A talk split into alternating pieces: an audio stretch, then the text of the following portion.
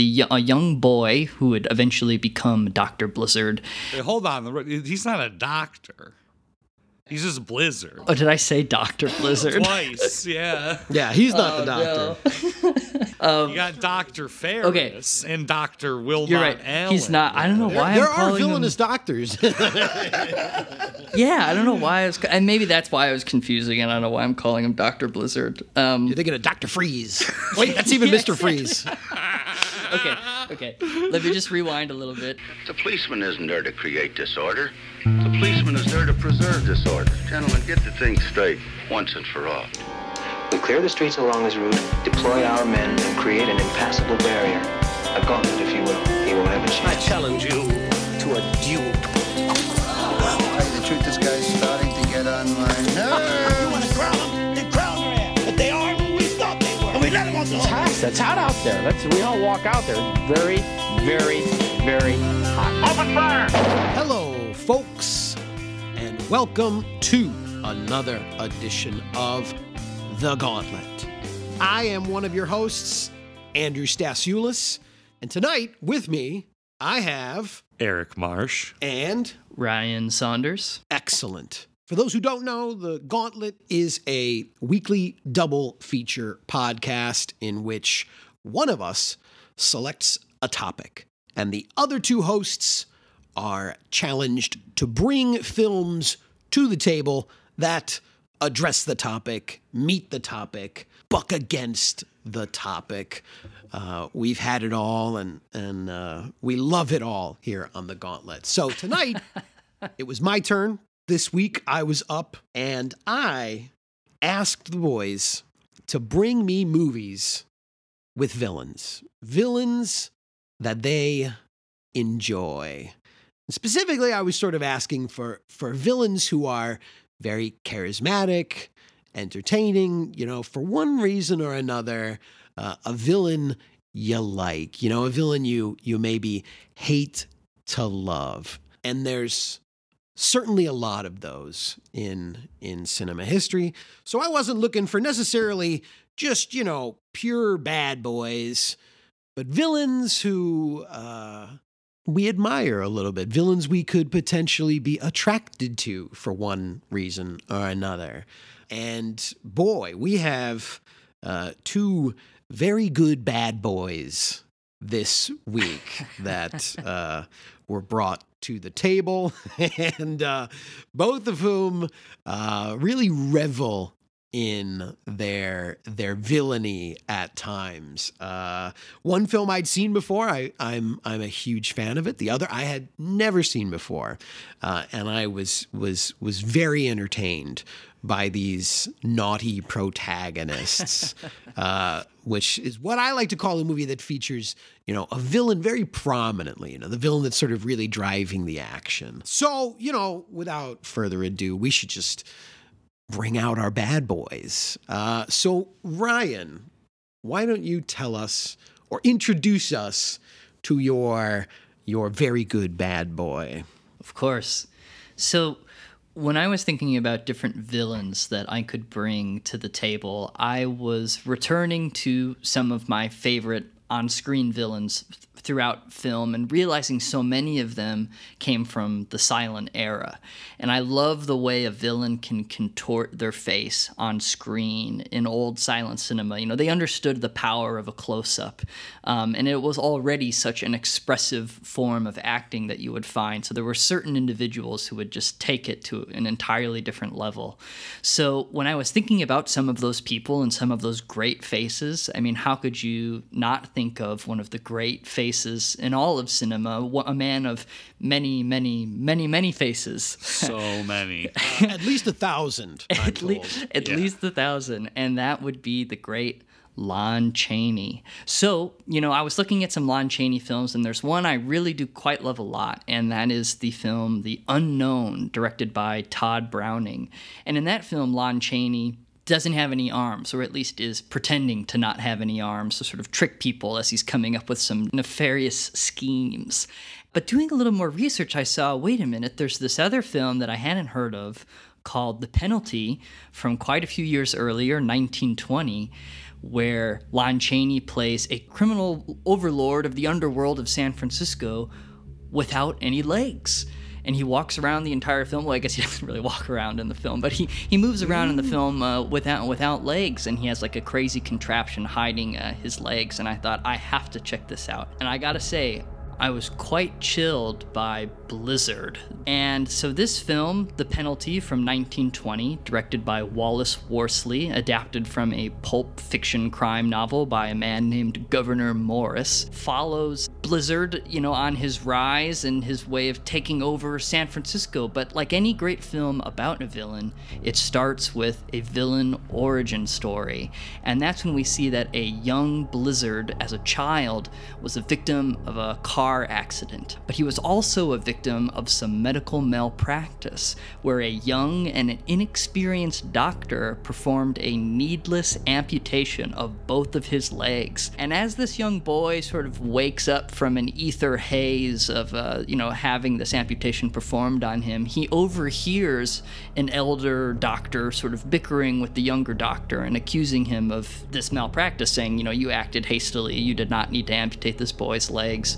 Blizzard's family comes in, happy to see that their son's alive, but feeling a great deal of loss uh, naturally over both of these legs. But Blizzard, you know what? In in that ether haze, he was conscious enough to hear that his legs did not need to be amputated. Um, there's a bit of gaslighting to hide that fact, you know, from the family, but Blizzard grows up knowing that he should be a man who should be able to walk, and he carries that pain with him everywhere he goes.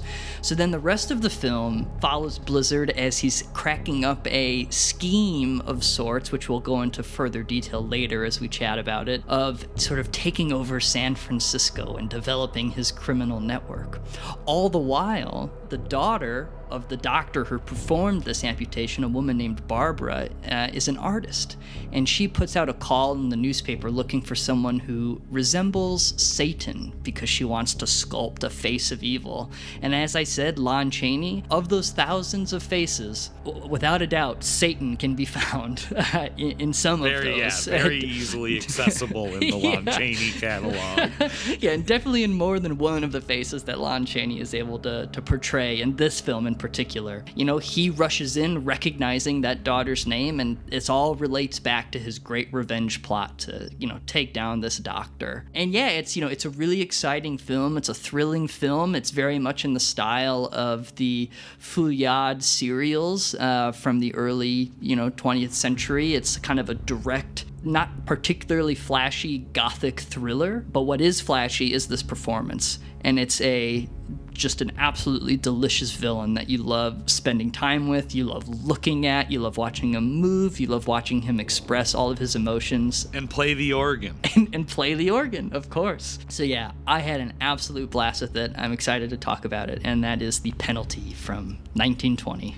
Thank you very much, Ryan. Marsh, what about you? What did you bring to the listeners this week? Well, this was kind of a kind of just like a knee-jerk reaction uh, on my part, but I'm going to try and intellectualize it for a second because uh, we're we're here, you know. Uh, and and I was thinking, you know, you said Andy specifically at the end of last episode. Uh, good to be bad you know that kind of framework and when i when i think about that i think about charles willeford who wrote some of the most entertainingly despicable people uh, I've ever encountered in fiction, and his his career as an author is full of uh, these kinds of characters, and so I immediately thought of the 1990 film adapted from Willeford by the director George Armitage, Miami Blues. And this is uh, a personal favorite of mine going going way back, and I love the novel as well. And it's got a, a very sort of charismatic villain as well, like Ryan's film. And uh, so, in the case of this film, I think the best way to get into it is to describe uh, the beginning. The credits roll over Spirit in the Sky, and that gives us clue number one. And as the film opens, we see our naughty sort of semi protagonist in an airplane in the clouds. like a spirit himself coming into this film. And he lands at Miami Airport, steals someone's luggage, and breaks the finger of a Hare Krishna on the escalator at the airport. Uh, and just is, you know, going about his day as this sort of ruthless sociopathic criminal, pretending to be someone named Herman Gottlieb. And that is introducing us to Alec Baldwin as Junior, who is the sort of sociopath at the center of all the action uh, that takes place in the film. And uh, we soon learn that the uh, Hare Krishna, whose finger he broke, died of shock somehow in this sort of freak accident. And this brings into the story our other main character, Detective Hoke Mosley, Homicide, played by the great Fred Ward himself. Uh, and Hoke uh, starts to investigate this uh, apparent homicide, uh, and this leads him very quickly uh, to Junior, the Alec Baldwin character. And Junior then assaults Hoke uh, early on in the film, and he steals his badge and his gun and his teeth because Hoke has false teeth, and we'll talk about that. Uh, and so he basically robs this man of, of his dignity and of his sort of icons as a police officer. And uh, from there, uh, it's a crime spree on the one hand, with a little bit of romance, and a sort of you know, detective plot as we follow Hoke as he tries to get his uh, life back, essentially, from this uh, from this guy. And uh, yeah, it's a very energetic film. It's a very lively film. Uh, it's one I find to be wildly entertaining and and also you know a, a good emotional ride as well. I think there's depth to uh, the characters. You know, don't let the pop pastel colors, you know, distract you. There is some real emotion here in this film. And uh, yeah, it's one that makes you kind of love this huge piece of shit at the center of it because uh, he's funny and he's also you know you know running around pretending to be a police officer and i think like one of the reasons why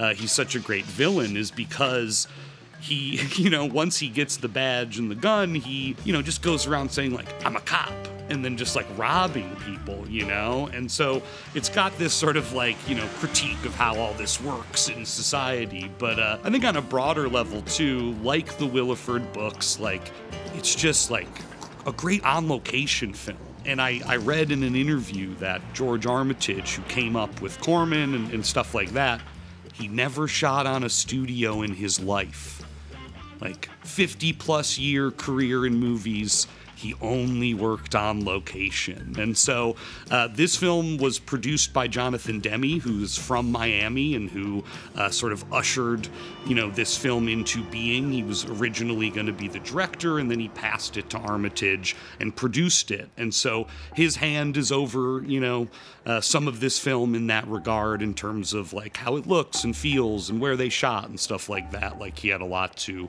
uh, do with it. And of course, it's a beautiful film shot by Tak Fujimoto, one of the great cinematographers. And so it's colorful, it's lively. I could just go on about it all night. so I'm just going to stop there and we'll. Uh, you know, we'll get into the details, but uh, that's Miami Blues, you know. Thank you. Uh, and yes, you know, on a very like on a very like selfish level as well. I was I was glad to see your choice because it is uh, one of my favorite uh, movies, Marsh, and certainly also one of my favorite villains. So, I, villains. So I was very excited to to dive back in, to revisit it, and, and to do so you know, in the Gauntlet Studios, you know, a nice deep dive.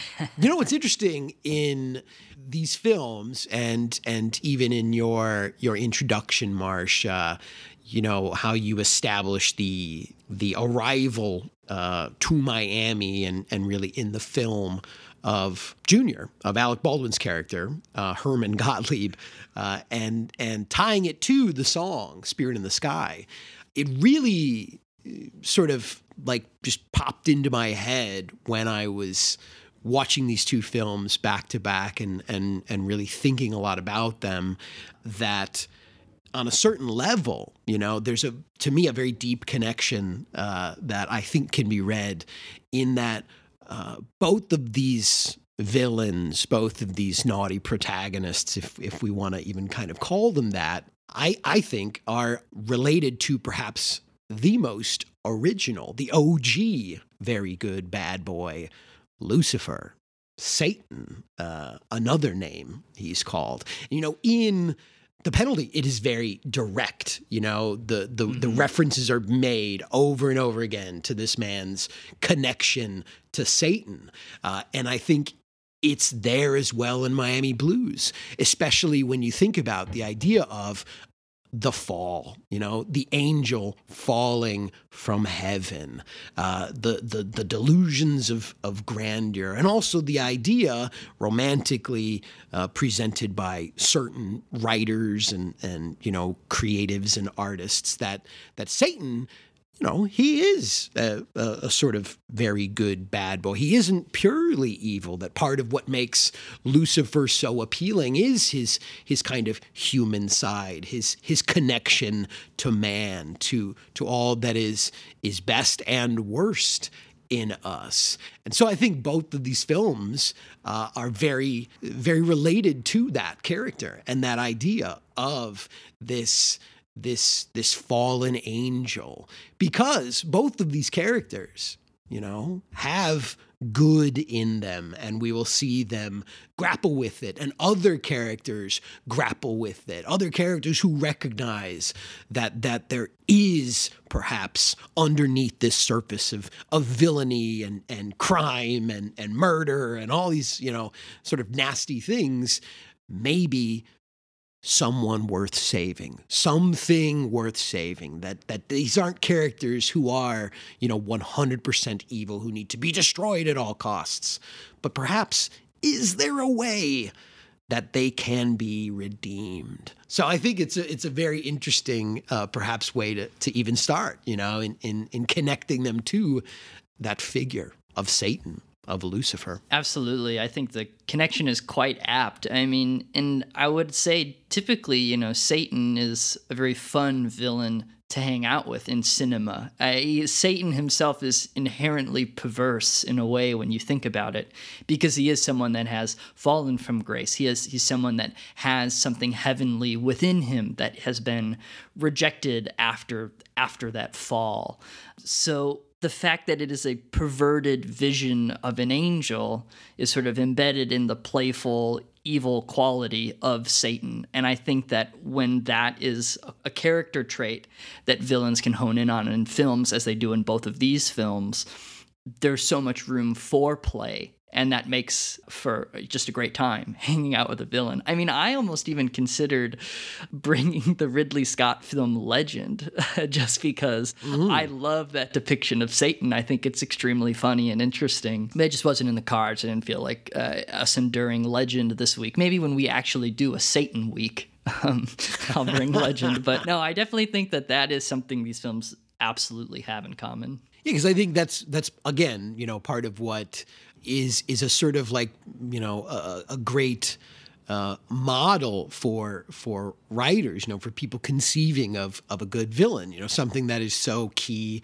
to Lucifer and Satan. Certainly in you know some iterations and some depictions is the very seductive quality, you know, that that part of what makes uh, Satan so powerful is his ability to seduce others in his villainy. You know, uh, to to recognize that that humans are also by by nature of how we were created or whatever already fallen from grace that we all have already fallen you know? And I, I, think that that's that's key you know to these characters is the way that they're able to manipulate others seduce others uh, get people under their their spell for sure. Including the audience. Absolutely including the audience you know? We like the crime Yes. and that you know there's this weird kind of fantasy that you know this dark fantasy of so many people of you know perhaps imagining us committing crimes imagining us killing our boss imagining us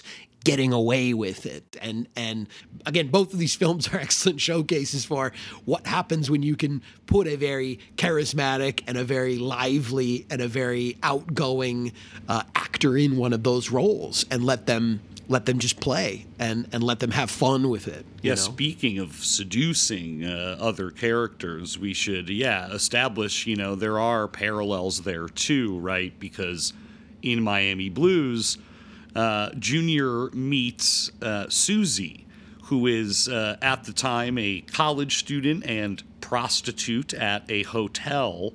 Uh, and Junior sort of seduces her into being his, you know, girlfriend slash wife slash gun moll. Uh, yeah, gun moll. Uh, and, and it's all, yeah, you know, a lot of scenes of them just like hanging out and him you know, seducing her not necessarily sexually, but emotionally. Like I'm, I'm a normal guy, mm-hmm. you know, like.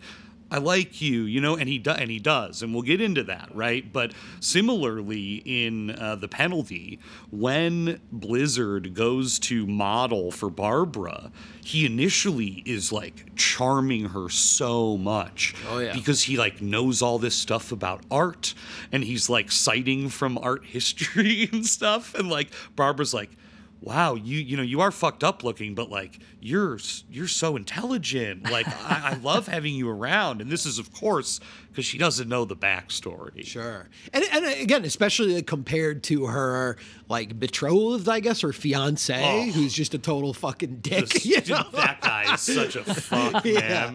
Yeah, he he's sucks. yeah, he does. But you know, also in the penalty, like there's there's I believe also another woman that is also kind of seduced by him, who is the the the sort of like secret agent. Yeah, Rose. Yeah. Who the the police? Is it the police? It's like the they, they say it's like the Federal Service or something. yeah, like, some early iteration of the FBI or something. right? basically, definitely. yeah. yeah, Yeah. Who, who send her to infiltrate his criminal organization, and she, uh, I think it's like when she hears him play the the organ, Yes. is also somewhat seduced by him, right? How can someone who plays so beautifully be purely evil? You know that that Right. same kind of uh, attraction there, that same sense of.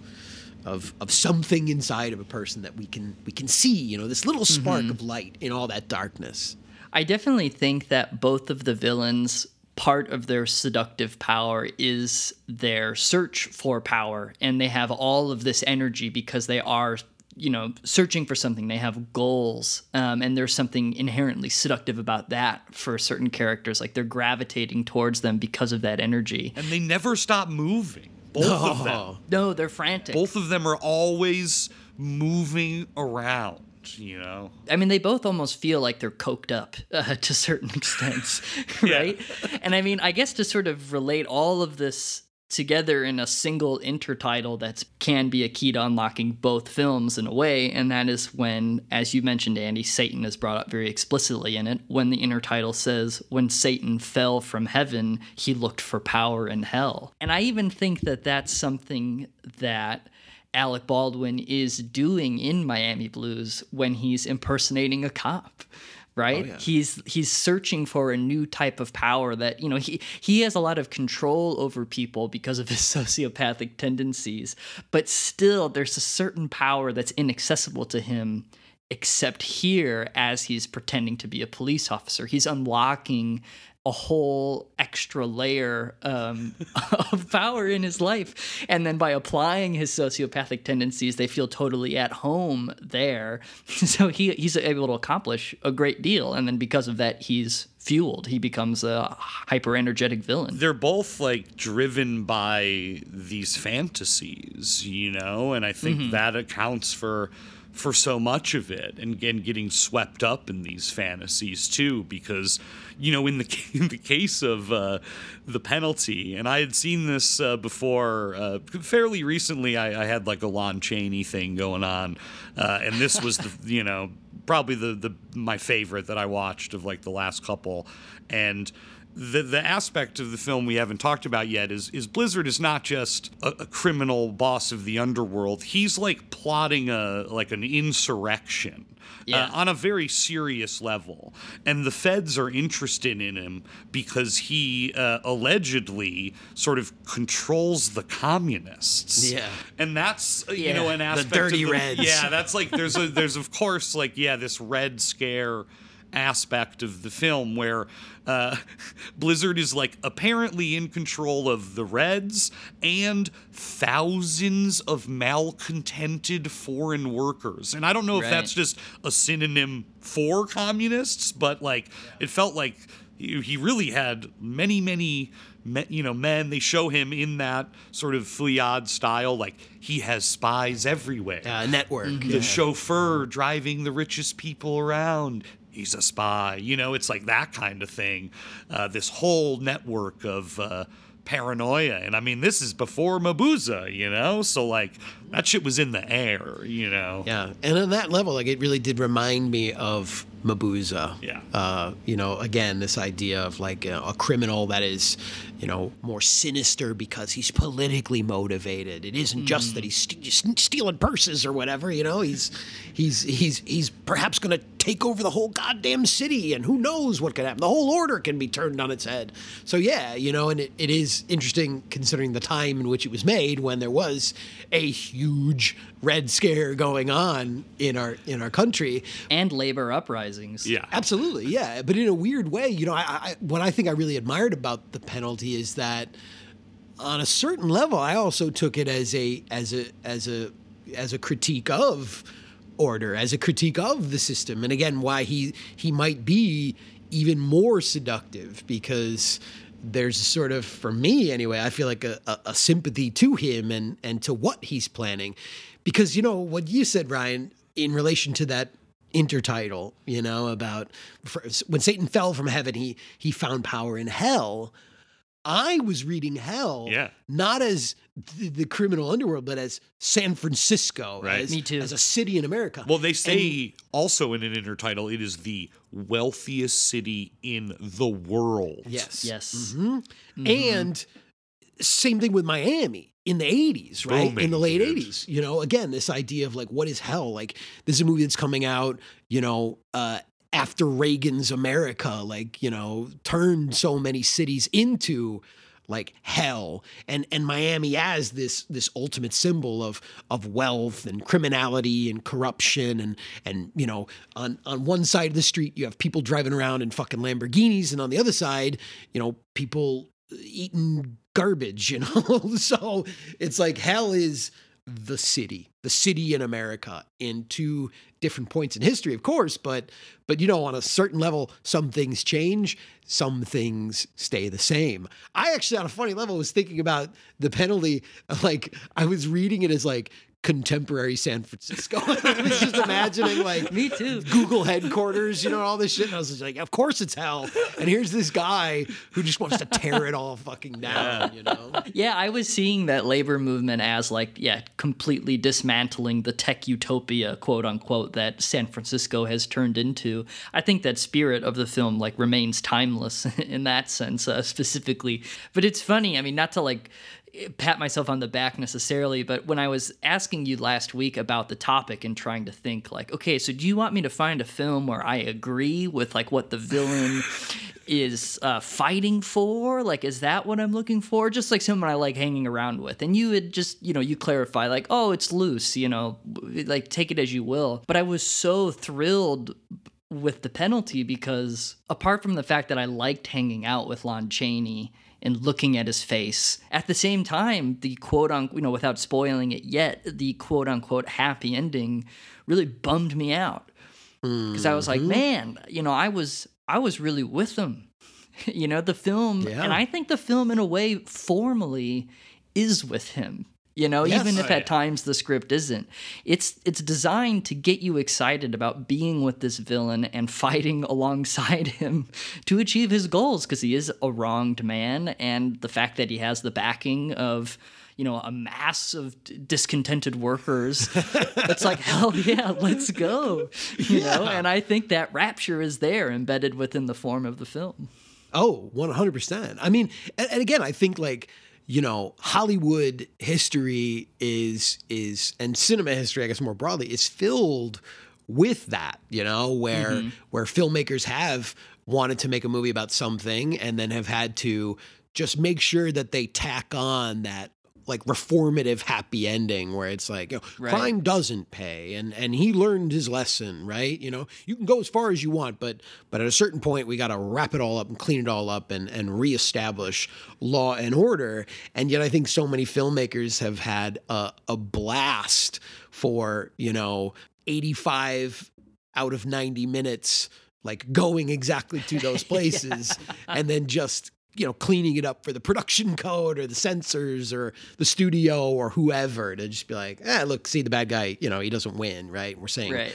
don't do this but but I, I think that's again for me in picking the topic like where ultimately I wanted you to go. You know, whether or not you were sympathetic, like um, with their particular cause, to find villains that you kind of yeah, like enjoy watching them do whatever they do. You know, and I mean, look, this movie opens in such an a way that that really does like damn the prevailing order. You know, like we are introduced to bad doctors who did ir- irreparably traumatize a human being, cut them in half literally, and then lie, and because of their status, get away with it.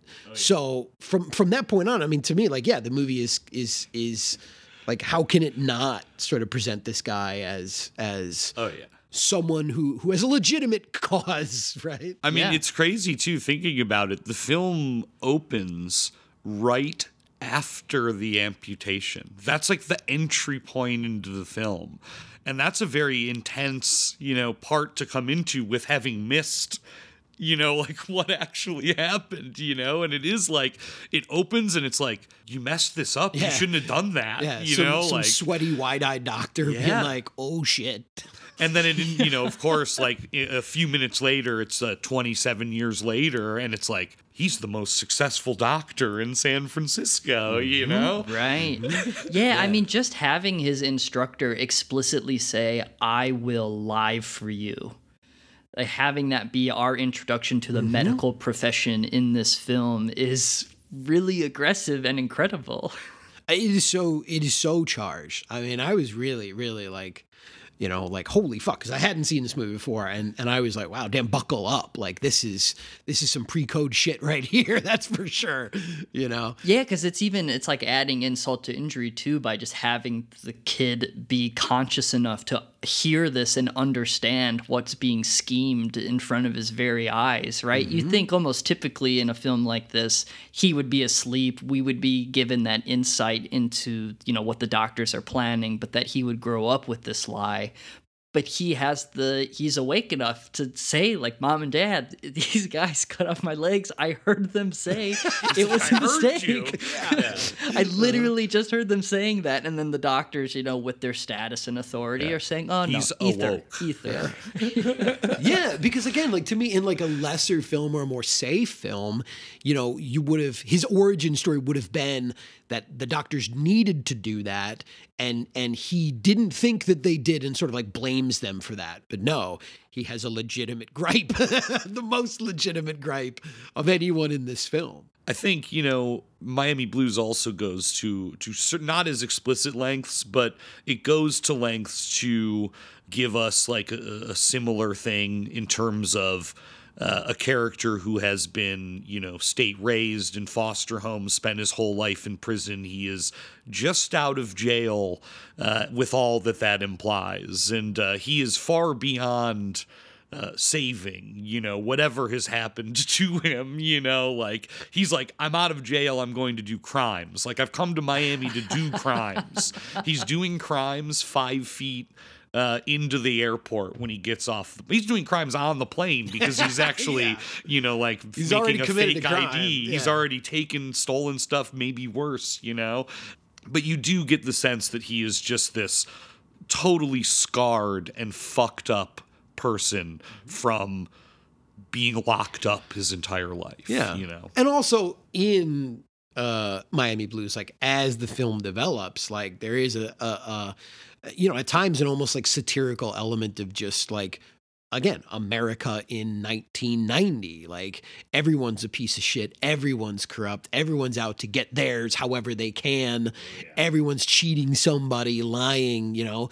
The cops are are all dicks and assholes and and in sociopaths themselves and all getting bribed as the, well. the way that they like laugh over a corpse like openly. I mean it's like it is at times so like over the top that that it does to me yeah become like satire. But but yeah you know like it's a man who was raised by a system that just chews up and spits out and recycles guys like him over and over again i mean what would he do out of prison you know what what do any what does any felon do It- well, that's what he says. He says he's got investments, and I think you know, yeah, like what you said earlier, Andy. Like there is that, uh, you know, in the novels, it's Reagan's America, right? And Willeford is very attuned to the whole project going on. I mean, those books, as much as they're pulp novels, they're like documentary fiction about Miami. Like he's always talking about how everything's changing in the 80s, you know, and that's like very present throughout and like you get a sense of that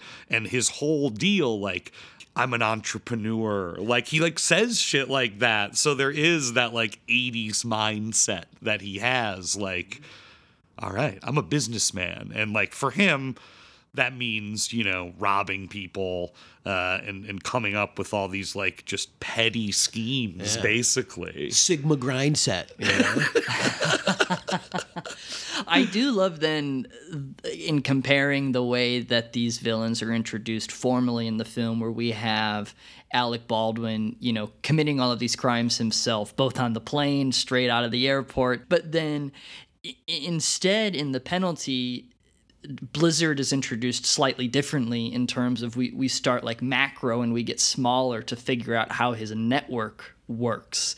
So we start by seeing San Francisco and it being revealed as one of the richest cities in the world. And then as we narrow in, we go to a seedy part of town, the Barbary Coast, and we see Blizzard's minions take down a woman. They like commit a hit essentially, the Just Barbary knife her at a, yeah, knife her at a dance hall. Yeah, and what was that? I, I can't remember. I forgot to write down that character's name. His like main disgusting minion man. That's oh, always like Frisco, Frisco Pete. Pete. Pete. Yeah, That guy is tweaking out the whole time. I mean, he's ex- doing an explicit like heroin performance, you Yes.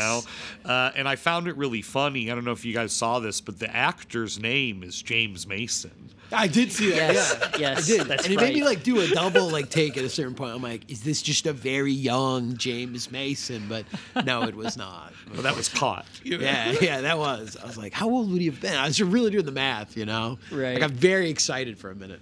But yeah, he just knifes he knifes that poor woman, uh, and then immediately he just goes to see Blizzard, and Blizzard gives him safe haven, uh, which we're like, oh shit, like this is you know.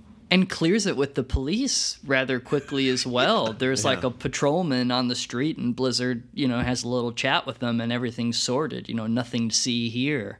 Um, Yeah. and even that relates to as we were discussing about the types, the way cops are represented in in Miami Blues. You know, but yeah, immediately like it's it's great how it's like it's again we start macro and wide and we narrow in until then we there we is our our Joker. You know, we have Lon Chaney with his crutches, his like buckets on his legs, just strolling around town. And I guess I, we should like address the the leg thing because it's pretty incredible. The I read a little bit about it. I guess you can go and see this contraption in. Uh, th- funny enough, like the Natural History Museum in Los Angeles, where Oh, this, wow. his costume was donated to, towards. But the way they had it set up was it, it was an extremely painful system where his legs were Oh God, tied up. be. And he could it, w- it was so painful he could only perform that way for seven to ten minutes. And it was against his doctor's wishes because uh, it was just you know not a good thing to do to your legs. Uh, but he protested. He wanted it to be authentic. But yeah his legs are tied up and then stuffed in those buckets. And that's how he's moving around throughout the rest of the film. And apparently originally too because it looks so convincing i think it does originally the film had an ending that revealed that Lon Chaney, the man had legs. They wanted to clarify that for the audience, even though there is a brief moment in the film where we we do see him with legs, and we we'll get to that. But it was something that was so successful visually that apparently at the time they felt the need to clarify that so people didn't think that poor old Lon Chaney didn't have legs for whatever Or reason. that he was so committed to the role that he had them amputated, you know? Sure. Yeah. If anything, you'd think the film would want to do the exact opposite. You'd want to build up that myth, be like, look at this guy, like, uh, look what he was able to do here. Cinema was still fairly young, you know, and audiences were very certainly was. gullible. I mean, remember, you know, the first time they saw that damn train coming at them, they all ran out of the theater or whatever. I mean, but it, this film did sort of, you know, this film really skyrocketed the the Chaney myth, you know, because of the production and because of what he went through. It was publicized, and this film made him more notorious than anyone, you know. And this was really like he was going to the stars after this shit, you know. And people read about this or heard about this. This guy did what, you know? Yeah, yeah. Nowadays, you know, they'll they'll they'll put you on the cover of uh, Variety if you lose 15 pounds or whatever, right? but geez, yeah, and I mean that is, I think, what really immediately like drew me in was just the physicality of his performance in that contraption as you've described it.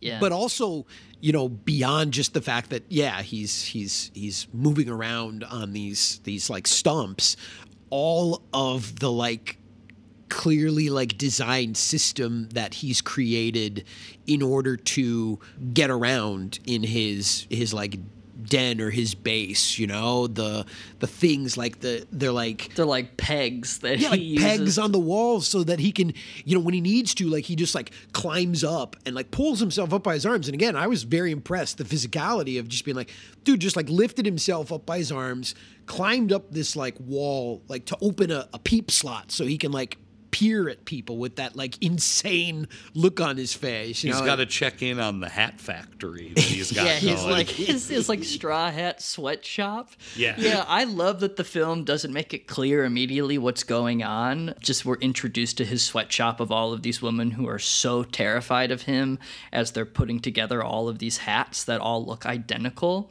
And that's another thing I think the film does really well is using his size, like his new size, as being a much shorter man uh, without legs, to the advantage of like just the compositions of the film.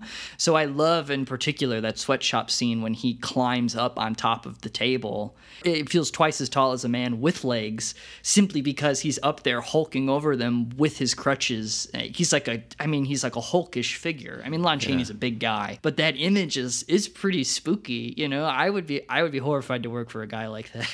I just kept I just kept like thinking in my head. I just kept going like he's goblin mode, like he's full goblin mode, you know. and sliding down poles. sliding down poles. Yeah, because you know stairs are a bit more of a pain in the ass. Like his whole evil villainous base that he has, and and and how it's been designed to be handicap accessible, particularly for him, like added another element of of yeah, just very very like unsettling mise en scène in many respects. Yeah. I was also rather impressed too with the editing in this film and certain moments that involved cross cutting because anytime there is cross cutting of any sort in a film from the early 20s and even obviously beforehand, it just hits different because it feels like it was just such a radical idea, you know? It was something that was so heavily considered. It wasn't something that was natural um, at the time necessarily, that like cross cutting was just embedded within cinematic storytelling. If they were ever going to do it, it was because they had an idea and it really meant something. So I love there's a really cool early example of that when we go to the Federal Secret Service and Lichtenstein, the man who's running it, is chatting with Rose, who is going to be his agent that goes in to infiltrate Blizzard's headquarters. And he even says, like, this is such a dangerous case that I hope you say no, because I really like you, Rose, and this Blizzard guy's a real piece of work. But all the while, this entire conversation they have is enhanced because they're cross cutting between the Federal Secret Service outlining their plans of infiltrating Blizzard's headquarters, and then we're back in Blizzard's headquarters as he's chatting with his minions and also just scheming up some evil, naughty business. And I think that that parallel it, to me felt purposeful and interesting, even in the sense of the the federal secret service here is being represented as a nefarious group that is also you know organizing things with their minions right mm-hmm. Yes. these two systems aren't that far apart No. Absolutely. And they're they they keep that sort of like intercutting structure like throughout the movie. There are extended scenes of the you know the secret the secret service agents blizzard and that i, I loved how that just kept going um, and additionally ryan to your point uh, for a film from 1920 there is some sophisticated flashback and flash forward work. And uh, I adored the flash forwards in this movie, which are essentially his fantasies for his big Mabuse like plan to take down San Francisco. And that, uh, you know, the way they did it, very clear, very purposeful. And, and just just really really well done you know and huge it felt so huge Yeah. that's the thing i mean they just they're not coming up with tricks necessarily to make it look like there's all these bodies there. They had plenty of extras. So we get these wide shots of san francisco and the restoration was really nice. So i mean just seeing all of those people running around the streets Robbing of san francisco yeah. yeah tearing it apart. And especially funny because then it's later revealed that all of these foreign workers um, are going to be wearing these straw hats. Like that as their signifier that they're all a part of the same collective. It's that's funny that that's what they chose as their their uniform i guess Yeah. cheap to reproduce you know Yeah, it looks like a gardener's hat. Yeah. You know? And yeah, there's the great that great bit where like yeah, as you said, we, we first see them making these hats and we have no idea what the hell they're for.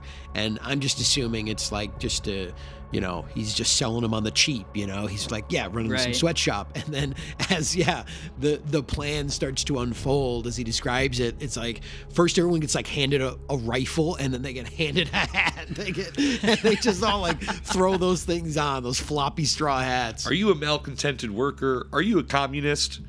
Take this rifle, take this hat. Let's go, you know? Here's your gun, here's your hat.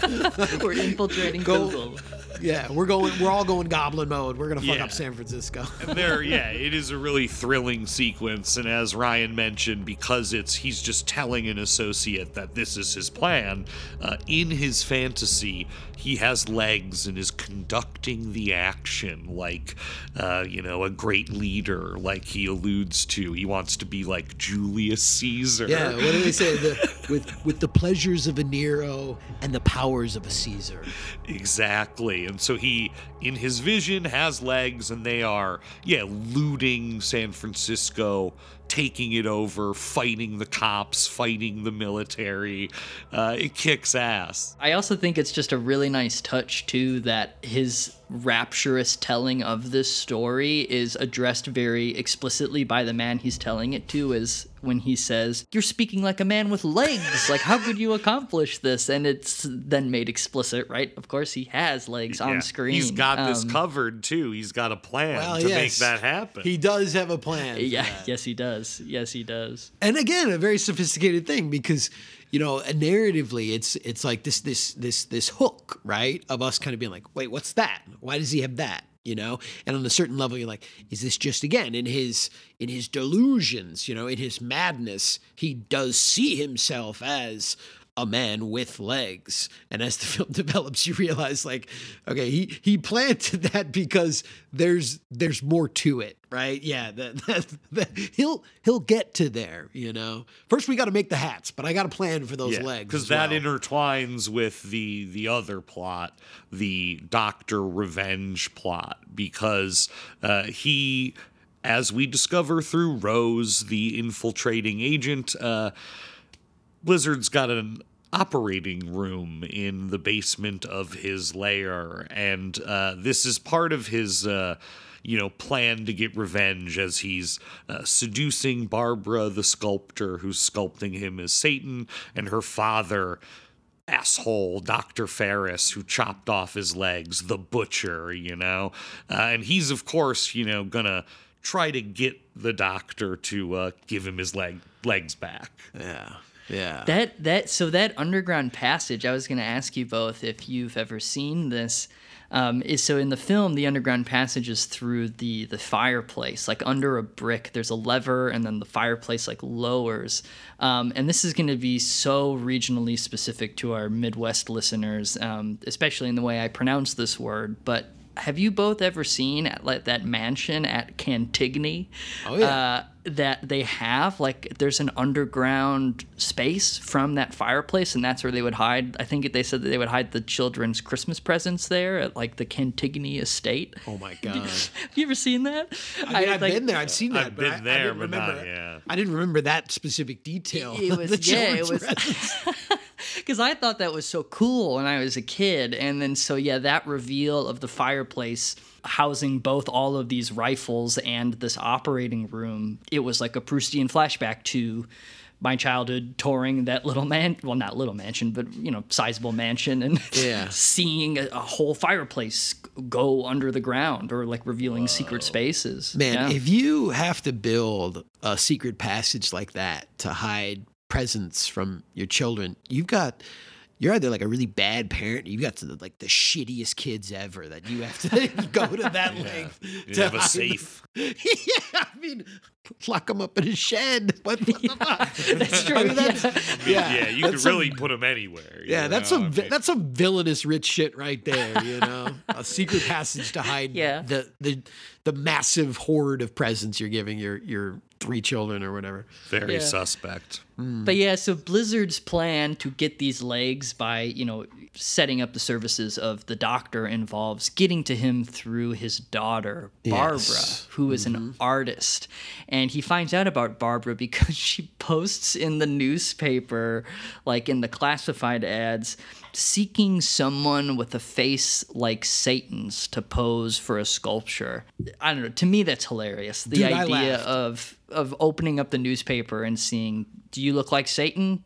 Come on over." Yeah, there's Uh, this there's a specific line too in it that in her ad that says, "If you think you look like Satan, apply at the studio."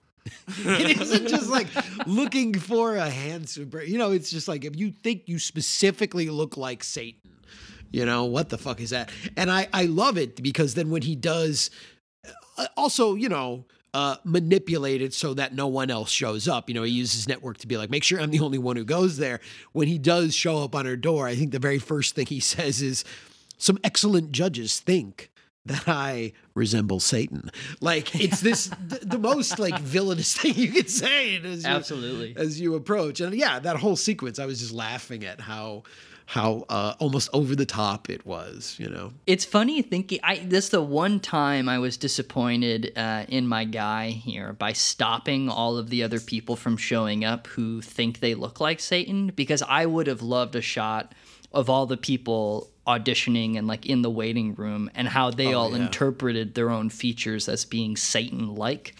Because again, what does Satan look like? Does he look like a gargoyle? Does he look incredibly attractive, right? Like devilishly attractive, you know? It would have been nice to see a bunch of people from 1920 who all thought they looked like Satan. Like what oh, that yeah. turnout Gotta would wait have been. till hell's a poppin' for that. Absolutely. Yeah. There's also something else that I laughed at in that sequence because this is where he he starts to uh, seduce her, right? When he's show shown up and and they start chatting because they start right like talking about art and sculpture. And and he also has his own theories on art and sculpture. And I think one of my favorite lines he's just like reading some book like and it's like some you know some book on on sculpting.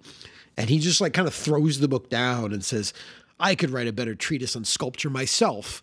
And I was like, who the fuck is this guy? Like, not uh, amongst all the other things and his plan to take over San Francisco, he's got very strong opinions on art theory and Yeah. sculpture in particular, you know, and that this book is trash. Like He's he like a Hannibal. Lecter's sophisticate, you know? Dude, uh, He's that's quite exactly an what I thought. player, as we've seen. Yes. You know? Oh yeah, and I, I think that's what starts to make him so fun, is that he isn't. And I think what makes so many other villains, you know, in this category of the sort of like attractive villain, uh, you know, appealing is that they aren't these sort of like one note villains. Like it's easy to just be like, I'm a criminal and I do it because I like crimes. You know, it's like, you know, again, you brought up like Hannibal Lecter. You know, what's what's so disarming about him, seductive about him, is his you know, the fact that he's a great conversationalist, that he mm-hmm. is an aesthete, that he has thoughts on things and the world. And I think great villains, in many cases, do and can.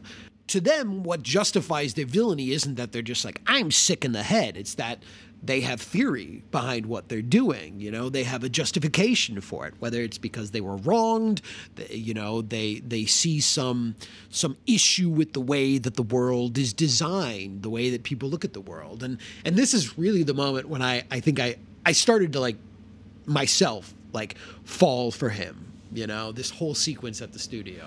I also love that uh, Barbara is just randomly friends with uh, intertitle Bubbles, a street waif.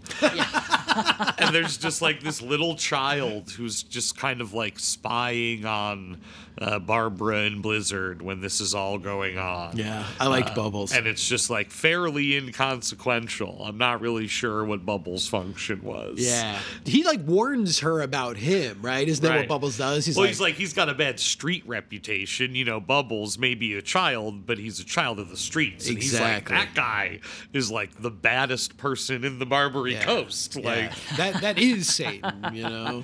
And it's also in this scene too that that we see the the direct comparison between Blizzard and the the the handsome leading man, the the young doctor, the the the fiance of of uh, the sculpt the sculptress. Uh, and and correct me if I'm wrong, but but when he like talks to her about sculpting, isn't he kind of like, when are you going to be done oh playing yeah, with all he your He wants her to quit sculpting and marry him. Right. Yeah. And and I was again, this is where the movie's sympathies to me were becoming much more complex and much more interesting because I'm like, okay, it is 1920. Who are we supposed to be sympathizing here? Should we see this good young doctor and be like, of course, sculpting is, you know, Frivolous. it's frivolous, it's meaningless, and look at who you're cavorting with. You know, who hangs out with artists anyway? You this can only lead to trouble, and then we see it does lead to trouble. But I was like, he's just such a fucking prick. Oh, yeah. You know, he just stomps He's all totally over worse. her dream and what she wants to do. And here is Blizzard, you know, not only like collaborating with her and participating, but but encouraging it and seeing her talent and recognizing her talent. Doesn't she say something like, I just want to do one good thing? And I think sculpting Satan will be that one good thing. Yeah. And if I fail, then so be it. Then I'll go live my normie life with you, boring fiance. Yeah, Doctor Pretty Boy is just like, well, you- you don't you don't need to do one good thing. You can just marry me and have some kids or Yeah. whatever. Yeah. What a yeah. prick. He's yeah, he's such yeah, he's such a good foil in that he's just the worst, you know? And like yeah, like there's no way. And then he also uh, works for the the shitty doctor. Yeah. He's like his partner, like his, you know, protege. Yeah, and and uh, I think even Blizzard says like he's got some very nice legs. Oh, yeah. He, Yeah. He's almost licking his lips at the sight of those that- stunning legs. Yeah, that becomes part of the plan, you know, because he's like, oh, great, you know, I'll just take his legs and take Barbara, Yeah. you know, we'll call it a day. Yeah, here's the protege of the man who destroyed my life. Like, I'm gonna I'm gonna cut him down to size. You know. Yeah, because ultimately the doctor finds out about all this, and uh, another comical intertitle that I laughed at was. Uh, May I talk with Mr. Blizzard alone? When the, when the doctor comes in, because he's like shitting bricks. He's so scared of Blizzard knowing what he did. Can I speak to Mr. Blizzard? Just Mr. Blizzard. I was cracking up. Dude, there's so many good names, and we've named quite a few of them, you know. And even just you know the the the guy that I guess is is sort of his his connection to all the disgruntled foreign laborers. He's just O'Hagan. Yeah. the big mustache. Yeah, yeah, you know, O'Hagan the Red. You know? But yeah, as as happened so many times with the artist subject relationship, right? Um, Blizzard does start to have some feelings for Barbara, Yes, he and does. in a, in an impulsive moment, he does act on them. And you know, she she was pretty tactful up until this point, um, in terms of you know, having someone without legs in her studio who identifies himself as Satan like. You know, she was pretty chill, all things considered. But the moment that he shows certain signs of affection and longing for her, she's so terrified that she breaks out into like hysterical laughter. And that's a striking image is when Lon Chaney, Blizzard, really freaks out because he lunges after her and and falls. He doesn't have his crutches, so he falls from the pedestal he was sitting at, um, Uh, of which he was Satan. model. The fall, yeah, no, Or Satan after the fall. it's true. But yeah, I mean, you see him take a pretty serious tumble there. I've just got in my notes for that part uh, in bold. He's going nuts. yeah, I see it. I mine right here. It just is goblin mode. Like he's just going, he goes crazy. And again, I think that's for me the again the hallmark of of this particular type of villain. I I asked you to bring. It's it's a villain that that uh, sort of pulls us to their level. You know, in his case. On a certain level, you could say it's like physically, but but it's like we start getting into his rhythm, and and as I'm watching the movie, as this thing starts to develop, I'm like, let's get to it. Let's do it. Let's go. Like we got it. We got all the shit to do. Let's get the doctor. You know, let's get these guys. Let's get O'Hagan. Let's get the get the hats. Get start passing out the hats. Let's go. You know, you you you start buying into their menace. They convince you to see the world in their way. You know that that makes them sympathetic, empathetic, uh, relatable, and and ultimately someone that that is really driving the story. And I mean, thankfully they do get to it, as you said, as we're sitting here watching. Like, let you know, let's let's see it all come together here because you're so with it with him. And I mean, so eventually through a series of schemes, he does get. Um, Basically invites everyone over. he, he like tricks everyone to just like coming to his place. Yeah. basically.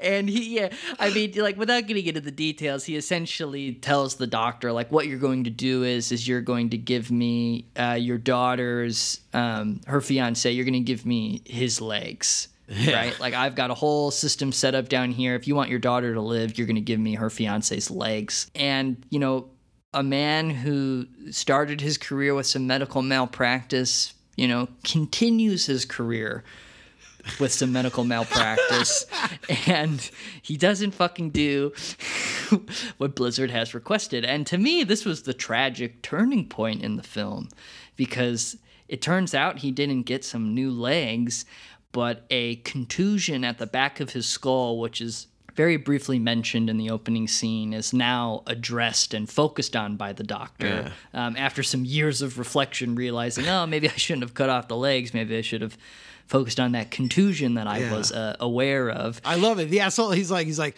you know, I I, I pointed out this contusion uh, before, you know. it's like what the before when we let him go. Yeah, it's just crazy. Yeah. Um, but so that yeah, Blizzard wakes up a changed man. It turns out that that contusion was messing with his head, and that he wasn't wholly responsible for his evil acts. Um, and now he can use all of this charisma and vigor and energy towards good. to just make hats. To just yeah, to, ju- to just make hats and sell them at market value.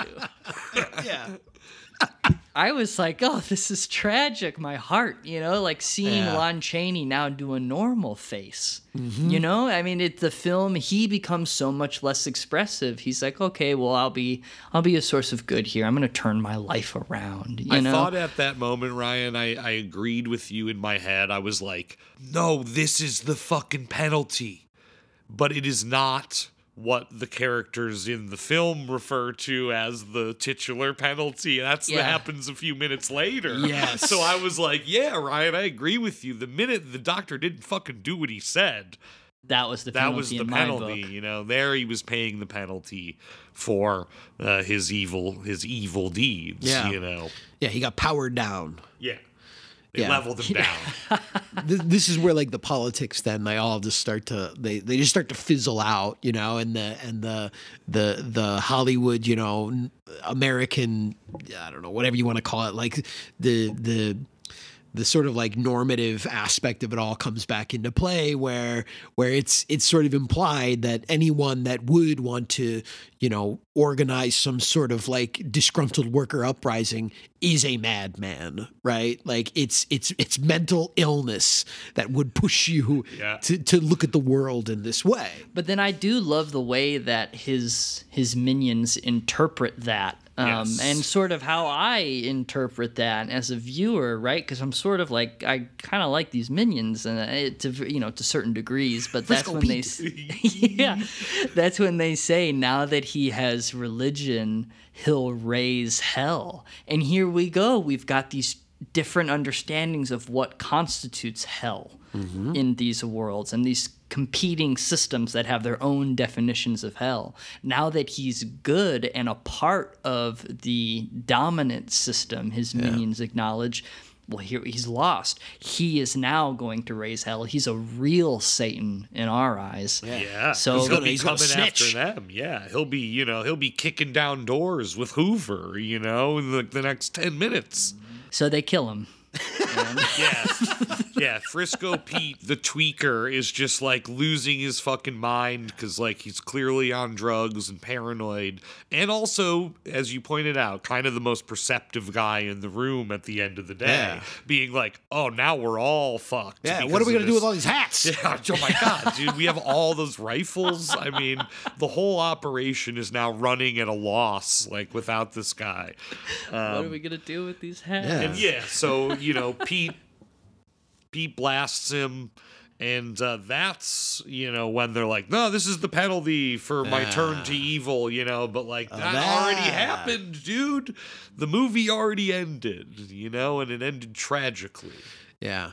See, I thought I, I was the whole movie. I was like, I was like, the penalty is being born in San Francisco. Like, this is the penalty that you pay. You know that you just you live in this shitty fucking place. And and I guess again, like I said, some things change and some things uh, stay the same. Yeah, and look, you know, they say he, uh, you know, an evil mask of a great soul. Barbara refers to her uh, sculpture, you know. Yes. Yeah. And she gives up her sculpting and gets Yeah, married. Harry's, yeah, Dr. It's a sad Wilmot movie. Helen. you Yeah, it's a tragic It's totally depressing. Yeah. That's when you really know, like, you know, do you have a a very good bad boy? You know, do you have one of these villains that that when they leave us, uh, we do feel a sense of loss. You know that that it isn't like the kind of movie where, and we've seen plenty of those that when the villain finally gets his, the audience cheers. You know, everyone's like, "Absolutely, got that fucker." You know, he got exactly what was coming to him. That when a when a villain meets their end, we we we we mourn that ending a bit. You know. definitely the case here, uh, and, and maybe a little bit in our other film as well. I read in uh, an interview with George Armitage that Nick Pinkerton did. Uh, Armitage said about Junior. Junior is an American bad man of the sort that's as old as the Jamestown colony, but he's infected with an entirely contemporary spirit. So just thinking, you know, we've got a classic American bad man here the con man, the grifter, the petty thief, the impulsive, the crime spree sort of guy, you know? Yeah, the man it'll just break a finger and kill you uh, because of that in- at a moment's notice. You know, I- I thought it was going to be revealed at some point that he was like skillfully severing like specific arteries or something. Oh, like he knew what in he was way- doing? Yeah. but it's it's revealed that no, that the Krishna man did truly just die of shock at having his finger broken. And correct me if I'm wrong, but isn't the the Krishna played by one of the producers, Edward Saxon? oh, is it? Yeah, yeah. The, the that's Krishna is played by one of the executive producers of the movie, or one of the producers, Edward Saxon. This film has an extremely mocking attitude towards uh, the Krishnas. Yeah, and that's and that's all in the novel for sure. I don't know what Willeford was up to in Florida, but That's what's going to unfold through the rest of the movie is that in his like crime spree and in the things that he's doing, like he's mostly doing it to people that we as an audience are meant to kind of go like, but yeah, it kind of deserved it or whatever, you know? Like, Hare Krishnas are annoying, you know? And like, the cops even say, you know, they've been warned about hassling people. like, they're kind of blaming the cops themselves, like, are blaming the Krishna for it, you know? And then it's like, well, he just broke his finger and the guy fucking died. Like, Yeah, they're like, is that even a homicide? Like, they're really not even sure, like, what that means. yeah. you And they're just laughing. Like, they think it's ridiculous. They're like openly joking about it as an, a fellow Krishna is on the ground crying over the corpse of his fallen comrade. And the guy too, when he's like bothering Junior on the uh, the escalator, he's like, Hi there, going home? I'd like to tell you about a book. It's a classic of the Vedic literature, The Knowledge of God. Have you seen the movie Gandhi? My name's Ravindra. What's your name? Trouble. And I do want to point out, you know, one of the biggest departure points from the novel to film, and this would also maybe explain the presence of the Krishnas. I mean, maybe not Ryan, but like uh, in the novel, plot twist, uh, the Hare Krishna is Susan's brother. And that's a whole thing in the novel that you get access to through Susie and her being like, my brother, you know, like all this stuff.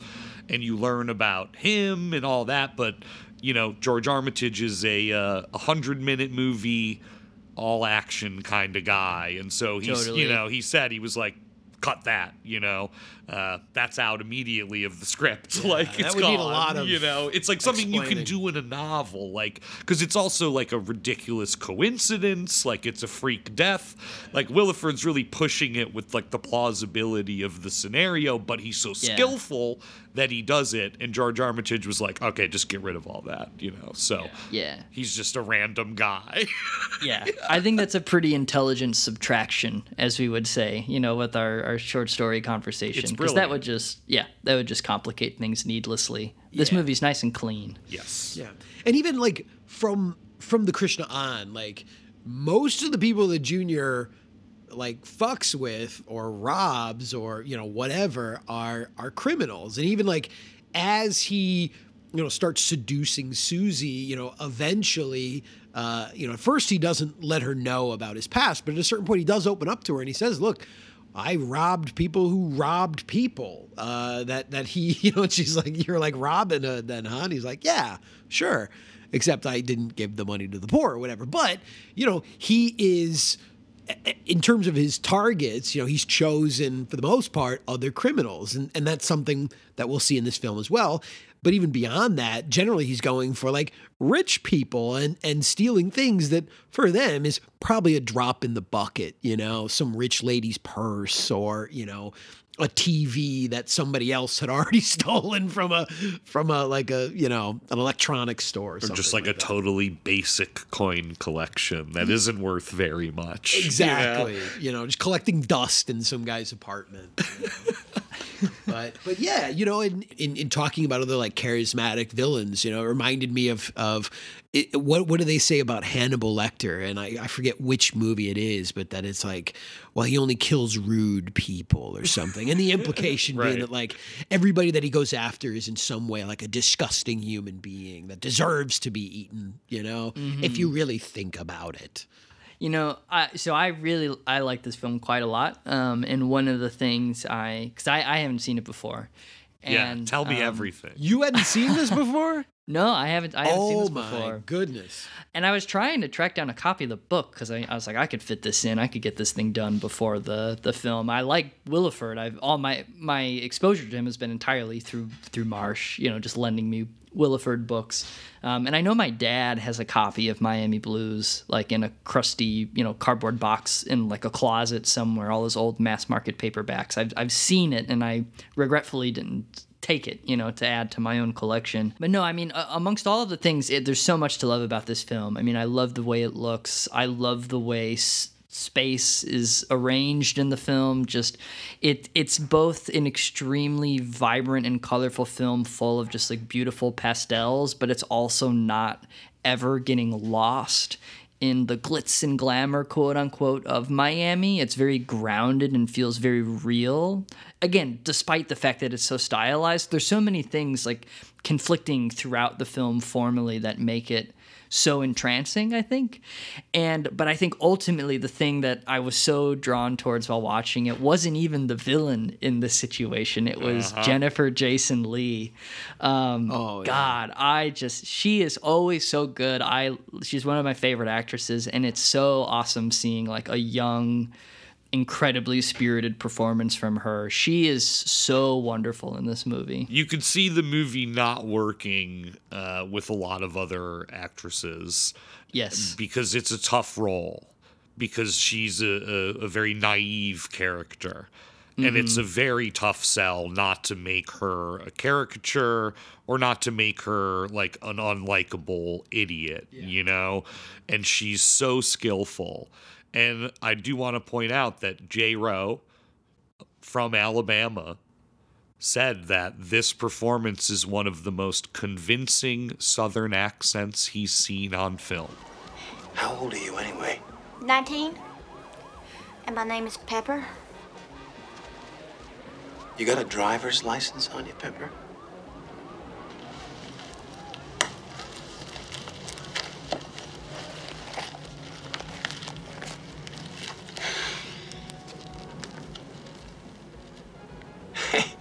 What's wrong with Susan Wagner?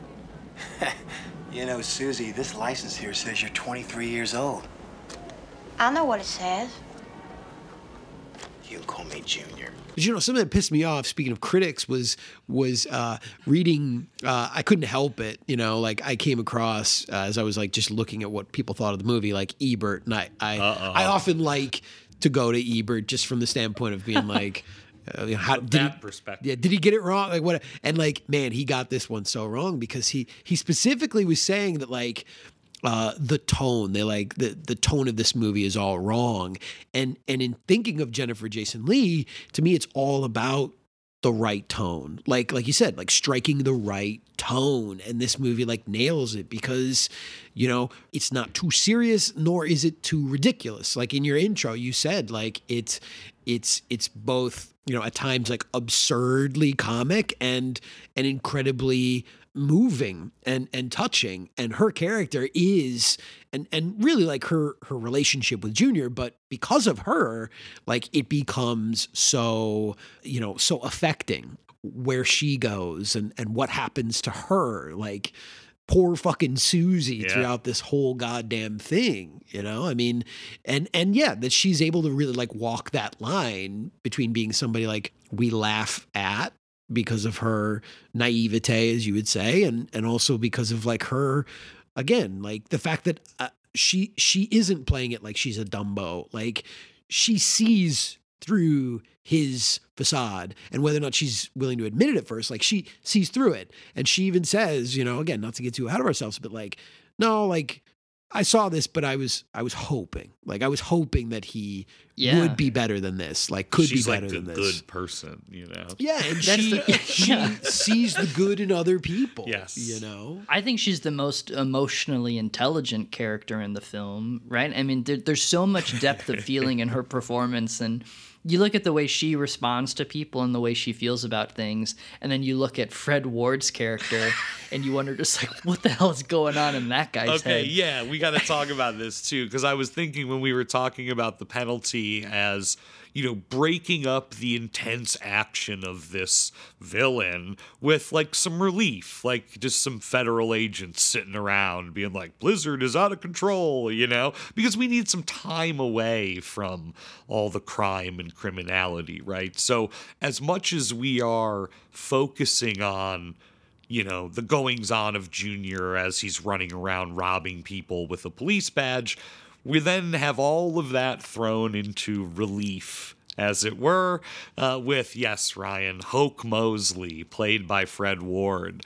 And I want to point out that the original conception of this film was because this was a Fred Ward initiated project. Yeah, I read that. And he was going to play Junior, and Gene Hackman was going to play Hoke Mosley.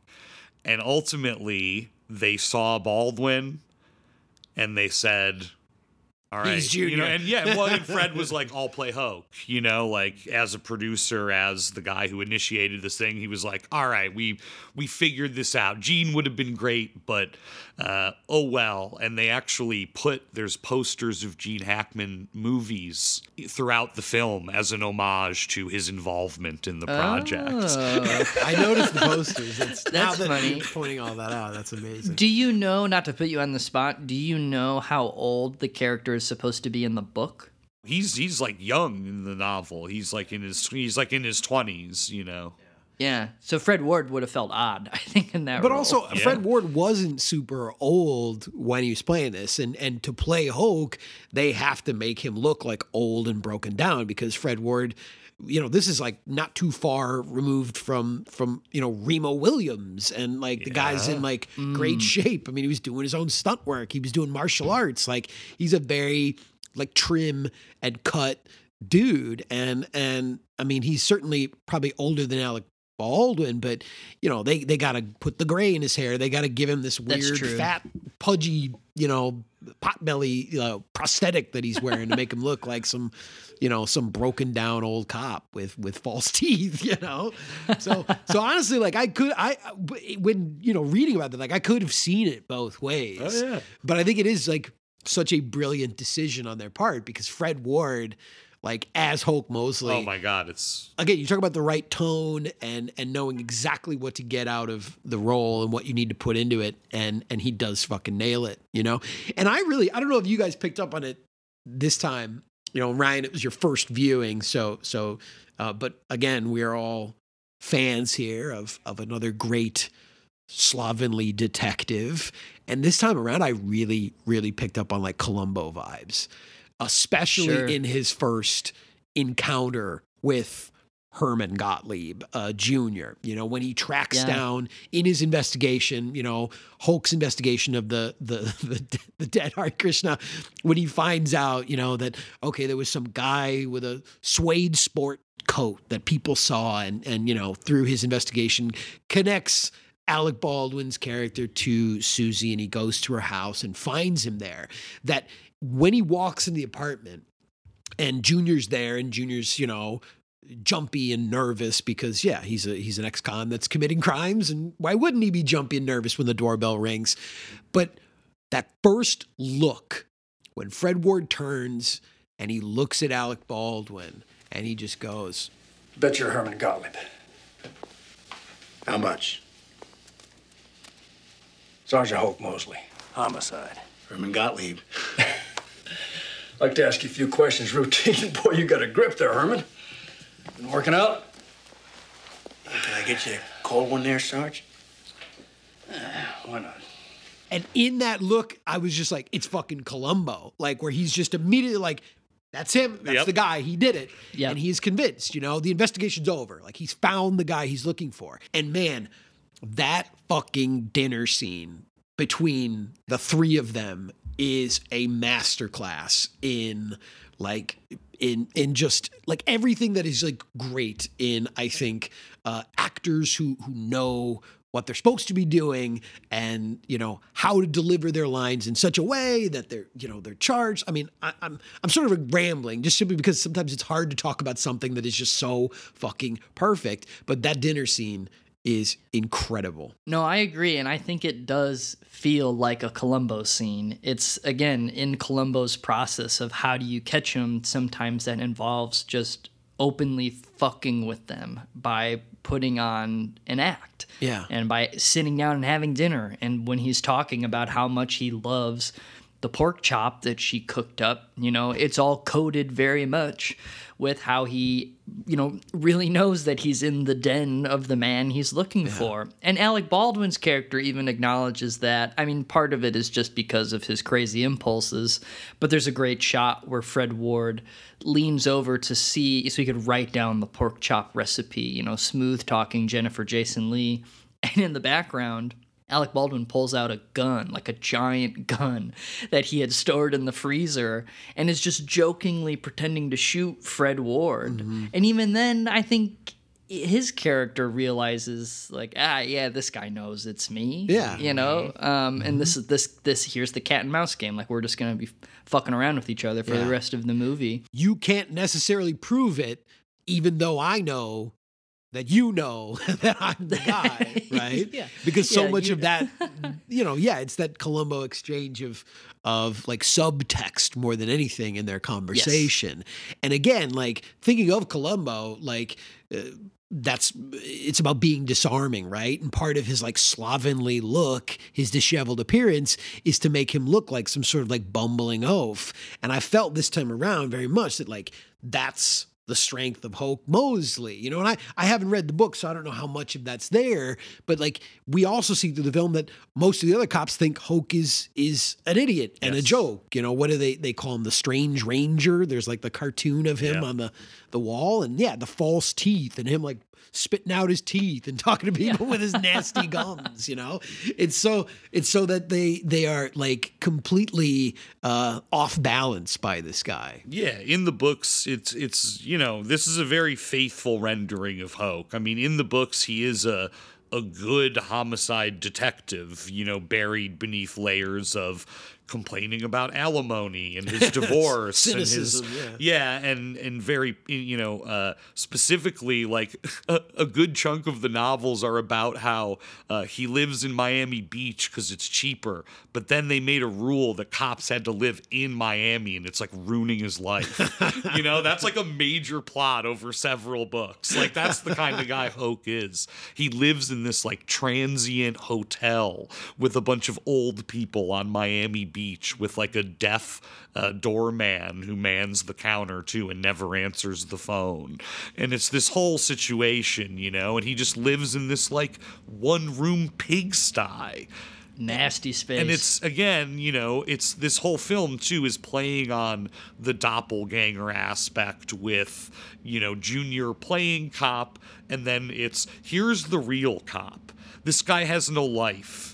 Uh, he's cynical. Everything sucks. He's got all these problems, and that's that's this guy. That's the real cop. And then we have Junior playing what he thinks cops do, which also, again, you know, is kind of what cops, cops do as well, you know. So there is layers to it uh, in that way, and I love when like Hoke starts reading like news items or hearing reports from uh, you know other cops. He's like, God damn, he's out there solving my cases Yeah. because Junior accidentally nabs the uh, dumbbell killers uh, that Hoke is sort of looking for when the film opens. You know, this sort of like gym-related murder that's alluded to is accidentally solved because Baldwin's just like robbing a drug deal. right yeah he said he's like i've been on that thing for 15 months yeah and the other cop is even like well maybe we should just leave him out there right? so he can solve a few more of your cases There was one touch I really loved in his like dingy hotel room that relates directly, I think, Andy, to what you're talking about in terms of him being a Columbo type figure. Um, and that's after that crazy dinner scene, and we transition into that hotel room. Fred Ward is watching on TV like a fishing show, and you hear the man narrating saying, you know, it's, oh, it's a process of catch and release, right? And it's just like a winking moment of, of cu- cueing us, like, yes, he knows uh, who it is, like he got him, uh, and that's what Columbo does. It's always a process of catch and release until you for sure, like, you can really grab him. Yeah, you know? the difference being that in Columbo, none of the villains ever come to his home and knock him out and steal his teeth. You know, so yeah. When he does that, you know, he grabs his wallet and he, you know, he takes all the cash out and then he looks at like this sort of old pathetic guy and he's just like, I mean, he's not really that bad. So he takes a hundred bucks out and throws it back down on the table for him, knowing like, yeah, when you get up, you're gonna need a little cash to like sort yourself out, you know? Like he does that. And then, you know, as he's going around as the as the cop, uh, he does that, you know, Alec Baldwin like goes and, and rousts that that like pimp at the hotel who he finds out is paying off some vice cop so he can run girls, you know, some other corrupt cop. And he's like, I'm Hoke Mosley. And from now on, you're going to split this money and bring $250 to my hotel, to the Primrose Hotel, and leave it with the desk. So he like sets up Hoke so get that, bribes. so that he can just get bribes. You know, like what the fuck is he doing? Like you, you love that shit. you Yeah, know? there are those little yeah little touches throughout the film. You know, outside of the Susie relationship, where there is some kind of human connection there, however strained it is. But yeah, even in the Hoke's stuff, right? There are all those little grace notes and little things that he does that. Again, in like a Columbo way, because it's like you get the impression too that Fred Ward, you know, Hoke kind of likes Junior. Like he's like, yeah, you're a bad guy and you're a criminal. This is what we do, you know, catch and release, cops and robbers. We do this. But as the film develops, you see that grudging uh, affection that builds between him and, and Alec Baldwin. And I mean, I don't want to linger on the scene too long, but I'm still like that dinner scene with the pork chop. I just like can't imagine any world where I would, if a cop came over to ask questions, invite him to stay and share an entire meal with me. Well, I think too, Ryan. The joke is that Hoke is really cheap, and that he'll happily just take a free meal. Oh, sure, like it was an empty gesture that they're like, "Oh, why don't you have a meal?" And he was like, "Absolutely." Yeah, they're like he's not "Oh." supposed to say yes. You know, Yeah, he's just call like, my I'm, bluff, I'm just a cop. But again, he's already on to Herman, aka Junior. You know, so like he's willing to take that gamble and get the free meal. Yeah, and know? drink like all their beer. Yeah, he chugs all their beer. He goes to town because he is just like this pathetic loser, you know? So there's like that element to it. Yeah. He like keeps asking too when they're like, no more beer. And he's like, well, beer's gone. I'm gone. He keeps asking, like, sure you don't got one more beer rattling around in there, you know?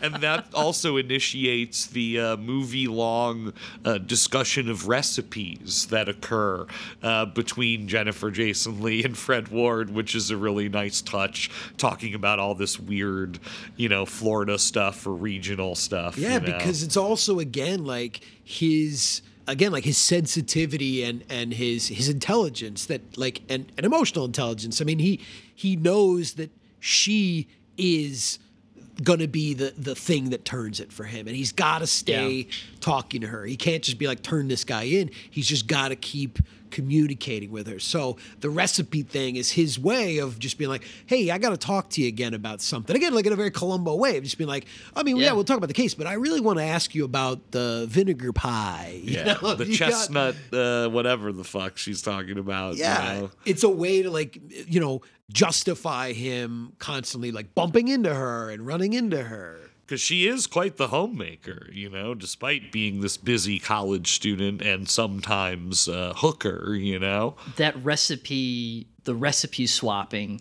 you know without getting too far ahead does in that that uh, my favorite scene in the film involves that recipe swapping and it speaks to jennifer jason lee's performance and that is a, a moment when you know he does mosley encounters her in a grocery store and he sort of key you know he's like gives her some signals uh, you know mentioning like oh is your boyfriend still around? And at this point uh, she's sort of covering for him and she's like oh no he, he's gone. And he's like oh that's good because then he you know eventually reveals to her who he is who he's looking for.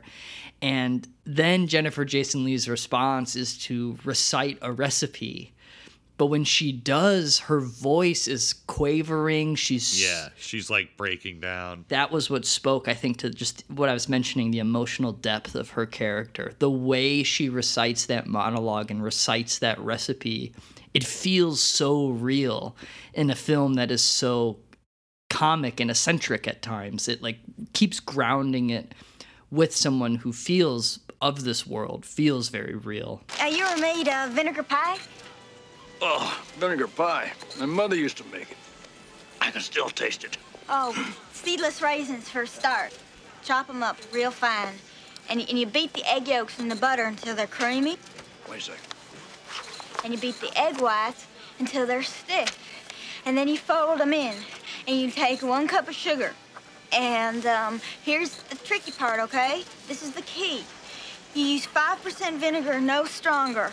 And just three teaspoons, that's all. Just three little teaspoons. And the Piggly Wiggly of 1989 is looking out of this world, dude. I mean, yeah, I could just again gush all day about about the locations, but you know, if you haven't seen this film and you're listening, like everyone's driving around in convertibles. There's neon lights everywhere, even inside the convenience store. Like, I'm not sure if they put that shit there or Miami was really just that, you know, crazy looking.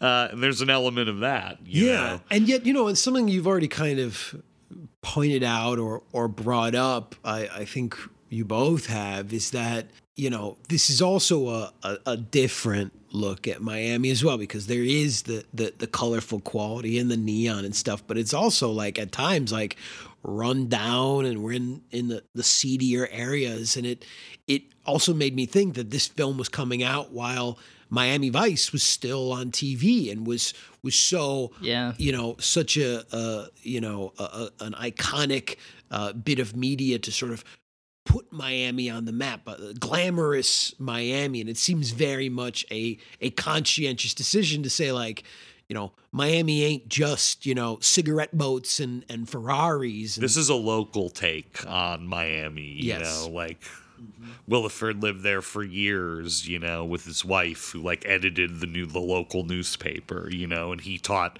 literature and just was like thinking about neighborhoods in in, in Miami, you know, that aren't the ones on Miami. I feel like this representational strategy of Miami would reach its apex, or I guess you could say its nadir, in um, another film we talked about on the podcast, Shottas. Uh, another further extreme look at Miami, a deglamorization of the That's right. space. yeah. And you know what? Let's be honest. Uh, what is Junior but a Shotta?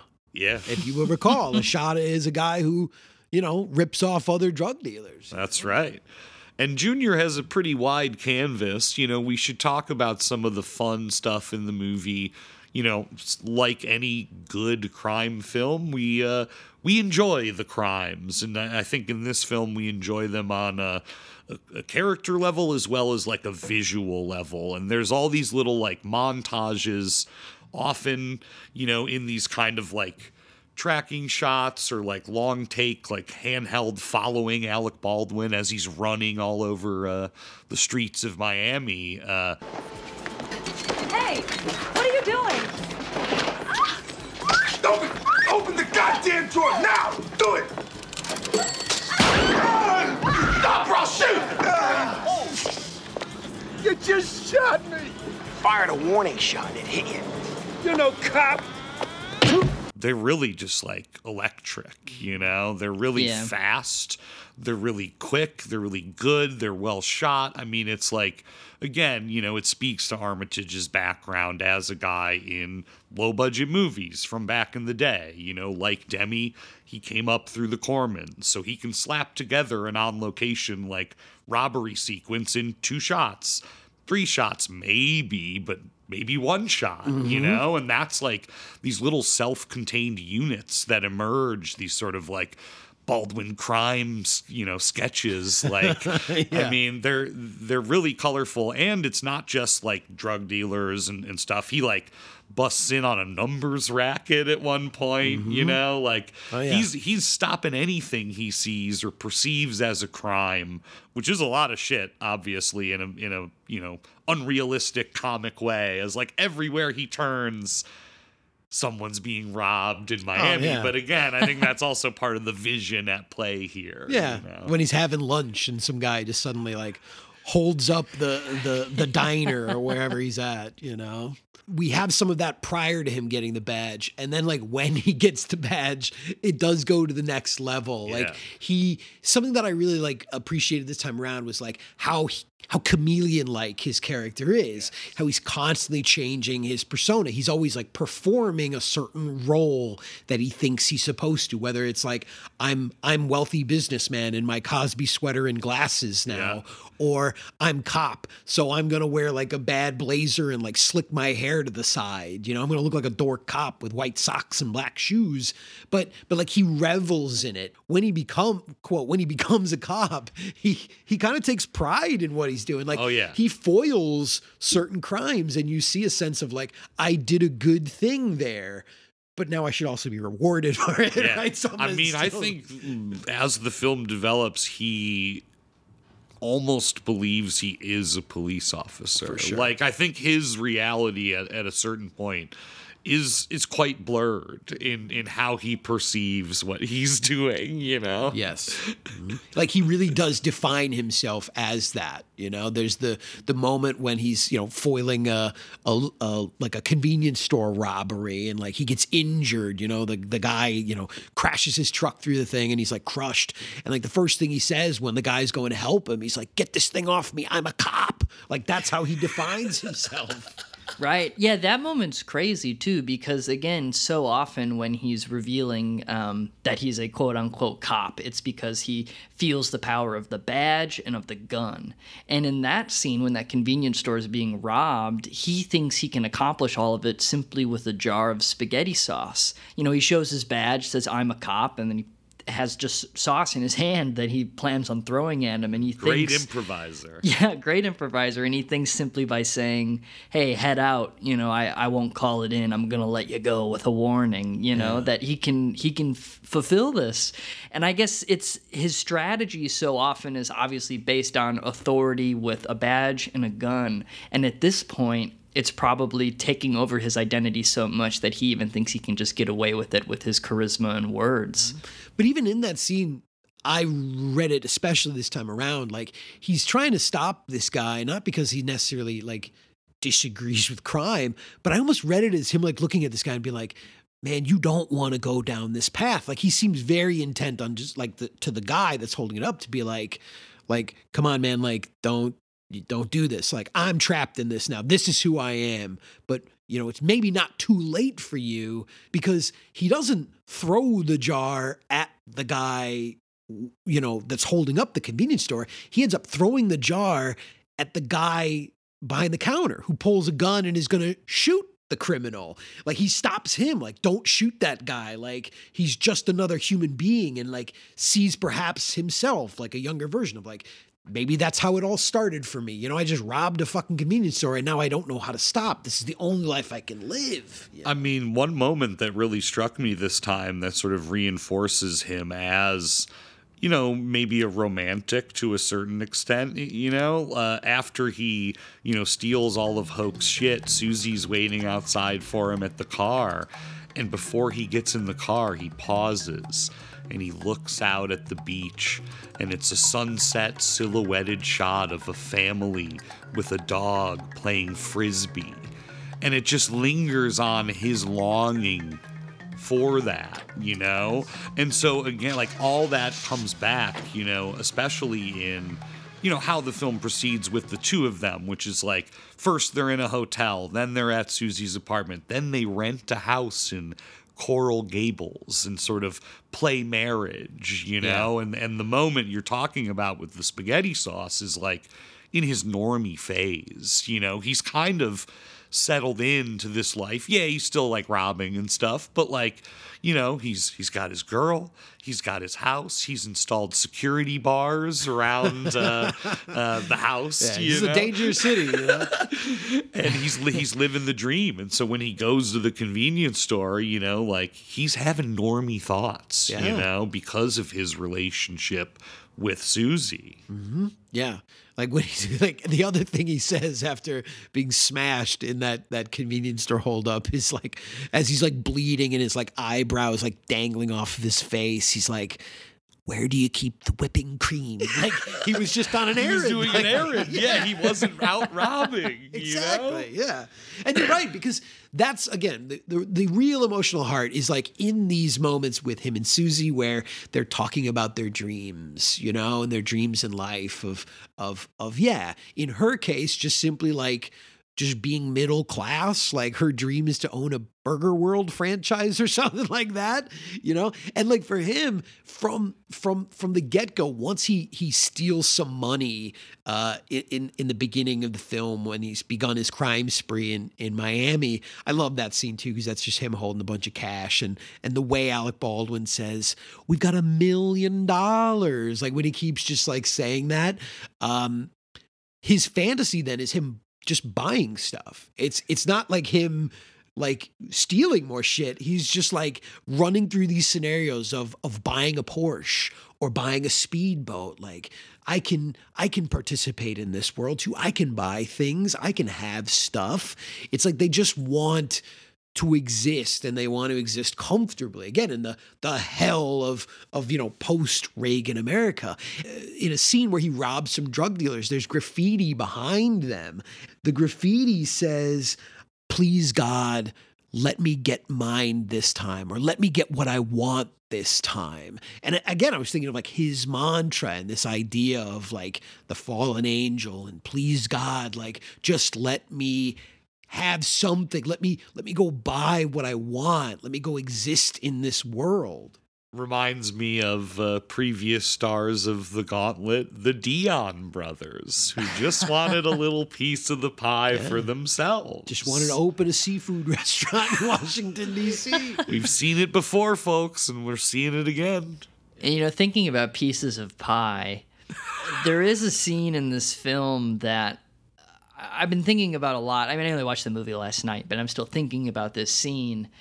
And that's when Jennifer Jason Lee Susan starts suspecting, right, that he's deceiving her, that he's not being completely truthful, and that he he may actually be lying when she thinks that that's something he would never even stoop to. So her strategy, at least how I read the scene, her strategy of that was to make an uh, just a grotesque pie with an absurd amount of vinegar in it. Yeah, vinegar pie. We see her. Yeah, she's she's doing what was presumably maybe three teaspoons of of vinegar, and the third teaspoon is almost half the jug.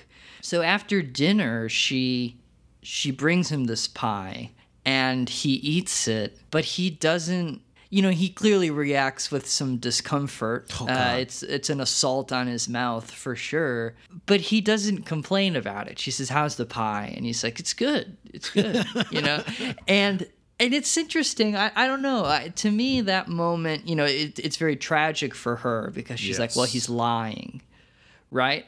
But I also think, and maybe that's just because there's quite a bit of depth in a lot of these scenes. I didn't read his response to the pie as all that deceptive. I also think that it was, to me, there was some evidence of love there where he's not going to mock her for something she made for him That's right. that he doesn't see anything productive in being cruel and mentioning that the pie is disgusting. Yeah, you know, not to bury and I think lead, that that's but a in unique. the end, you know, Susie does cite uh, to Hoke. You know, he he had you know, there's a very explicit like he had good qualities moment, and she says uh, specifically, he always ate everything I ever cooked for him, and he never hit me. There Yeah. were a lot of good things about Junior, and that's how she wraps it up. And it's like she's, you know, uh, from the swamp, you know, this this poor girl from the swamp, you know, trying to make her way in Miami, and her bar is yes, like so low, you know, but he didn't. You know, he ate everything she cooked, you know, and that's a good quality in a person, you know? So there's Yeah. there's multiple meanings to that because like you said, Ryan, for for her, that moment is like proof that he is a sociopathic liar because she's looking for a moment of truth by giving him this torture vinegar pie, you know? yeah. But again, like part of what makes this film ultimately like a tragedy on a certain level because it, it again, it's about a guy that yes is being very villainous, but uh, in that sort of fallen angel way, like you know, hey, a, a step in this direction and, and it's a totally different story. It's a totally different outcome. He's a, he's he's perceived a totally different way, and it's kind of like that for for for all the characters, you know. Uh, and and again, you talk about like the parallels, and it's like there's there's the parallel of of those two and and their bars in life, and there's the parallels between him and Hoke. Hoke is also a bit of a, a you know corrupt dude. There's all all the cops are a little corrupt, a little bent, you know, and it's like degrees of of corruption and degrees of of villainy. Junior could have fucking blown his brains out, you know. Junior didn't need to leave him a hundred bucks when he stole his teeth or whatever, right? right. His teeth soaking in a glass of whiskey. Oh God, dude! just all the shots of like Fred Ward when he takes his teeth out, and the the the like the gums, like the the nasty like gums. Oh, I mean, I do want to just point out. Obviously, there's you know the ultimate confrontation between uh, Hoke Mhm. and Junior. Talk about fractured identity. Yeah, one of my favorite moments in like any movie ever, right? And at this point, Hoke has borrowed uh, a hair trigger hand cannon from his uh, deranged, you know, sort of building manager, uh, and he. fi- You know, he uh, whatever points the gun at uh, gun at Junior. and Goes, Freeze, police! Freeze, police! and they're both, you know, aiming at each other in It's the, the middle of the Spider-Man it's the yeah. fucking Spider-Man meme, Yeah. right? And these doppelgangers finally, you know, confront each other, and and it results in chaos. But I also want to point out that, like, again, everything in this movie.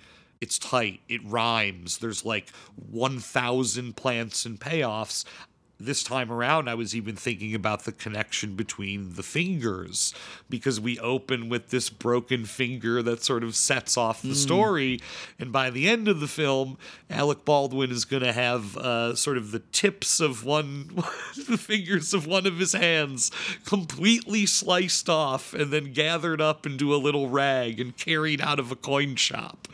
Uh, and it's disgusting. But again, this irony, you know, this like these connections between all these little moments that have happened and are reverberating, you know. when that woman at the it was like a pawn shop slices off Alec Baldwin's fingers and he just like unloads his gun on her chest. The the way she screams Oh, yeah. is so awesome. I just want like for the listeners like we're just gonna play that clip here on the on, the gauntlet ah! Ah! But yeah it's it's an incredible climax um those who seek out the film will not be disappointed Yeah, and I just thought even again since we have been like we'd been talking about him as this sort of like, you know, Lucifer, this this spirit from the sky, this fallen angel. Again, I just realized that you know the the assumed name he's been using is Gottlieb, which roughly translated is like God's love, right, or love of God in German, right? It would be Gottlieb, you know, God. And Satan love. was the one that God loved most of all. Oh yeah. Mm-hmm. And yeah, you know, ultimately, you know, Hoke gets his teeth back, and that is the most important thing about the whole story is that this poor disgraced man get his teeth back. Did you know that FX at a certain point Oh, was trying to make a Hoke Mosley TV series?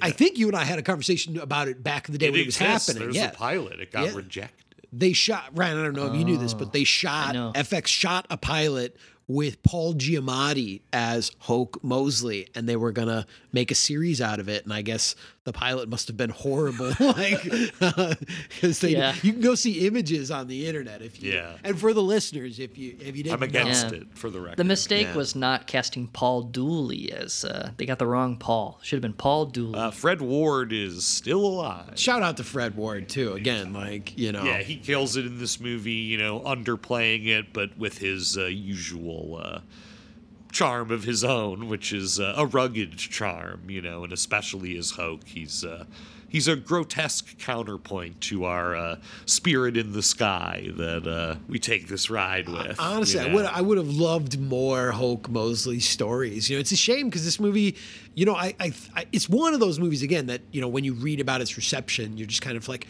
what were people thinking back then? You know, it just seemed like it for one reason or another, like it wasn't really a financial success, and like Devil in a Blue Dress, I'll take five more of these, you know? Like, Absolutely. let's go. You know, big missed opportunity for sure. Totally.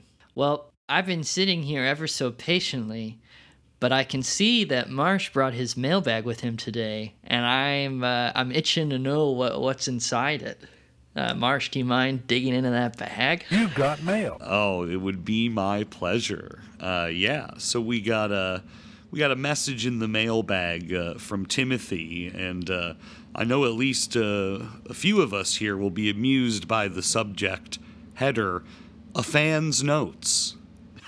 oh shit! Very good. And uh, Timothy writes, I've been meaning to write this for a long time, but was finally spurred to do so by the shocking news you'd only only recently received your first letter to Marsh's mailbag. Dude didn't want to write because he thought we were like inundated with with letters. So.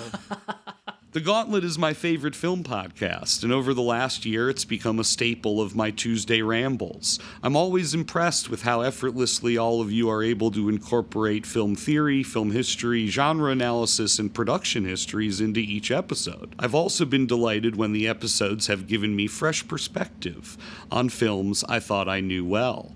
This was particularly true of the Comfort Film episode, which combined a sentimental favorite from my youth, Breaking Away with a film I've watched with my children when I visited my brother and his family, Good Burger.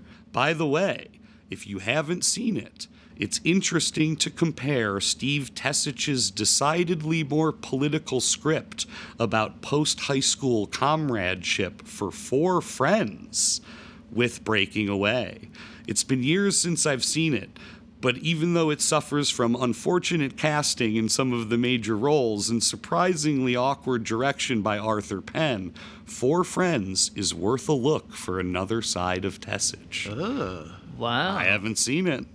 Neither have I. But in addition to the gushing, I wanted to send a note to share the following story.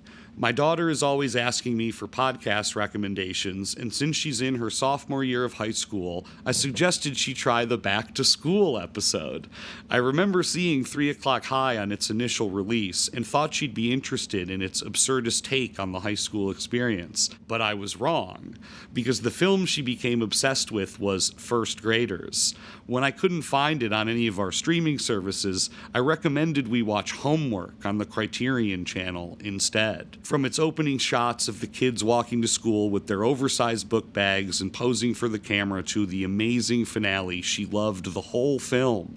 Although she was sad about how few of the children said they felt encouraged, she's still on the hunt for first graders and hopefully will catch up with it someday. In the meantime, we're going to watch Close Up, a personal favorite of mine. Just wanted to thank all of you for the role the Gauntlet played in creating this connection. That's so touching. That is so That's sweet. beautiful. How wonderful. We get the best letters in Marsh's mailbag. I'm Eh, telling yeah, you. Yeah, this is a great mailbag. This is full of lovely treats. Yeah, and Tim, don't worry. I, I, I have a feeling, uh, you know, somehow, some way, uh, you'll you'll be able to see first graders very soon. Yeah, very soon. But you, you know, you made a smart choice by watching Homework. That's another excellent film. Um, he made a couple films about school children. Oh, yeah. uh, Kiarostami did, um, and he did some really interesting educational shorts that were designed for children, but are also unique and expressive and avant-garde in their own ways, but in an accessible, fun way because again, they were initially designed for children. Um, You love to so see yeah, it. great choice. Thank you so much for the letter, by the way. Yeah, and I, I will follow through with that recommendation. I will I will watch Four Friends. Hell yeah. Well, uh, Andy, it was your topic this week. Oh yeah.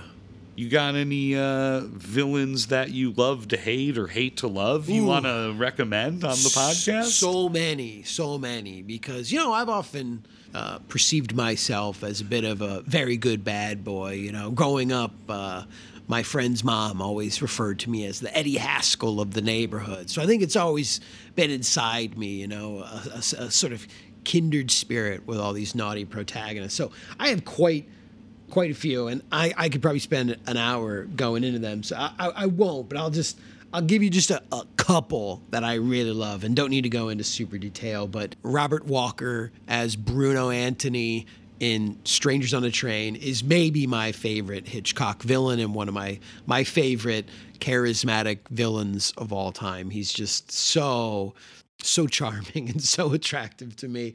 Uh, on a very different note, uh, I think in a more like bigger kind of Hollywood action way, uh, Wesley Snipes as Simon Phoenix in Demolition Man, I think is just one of the most vibrant bad guys.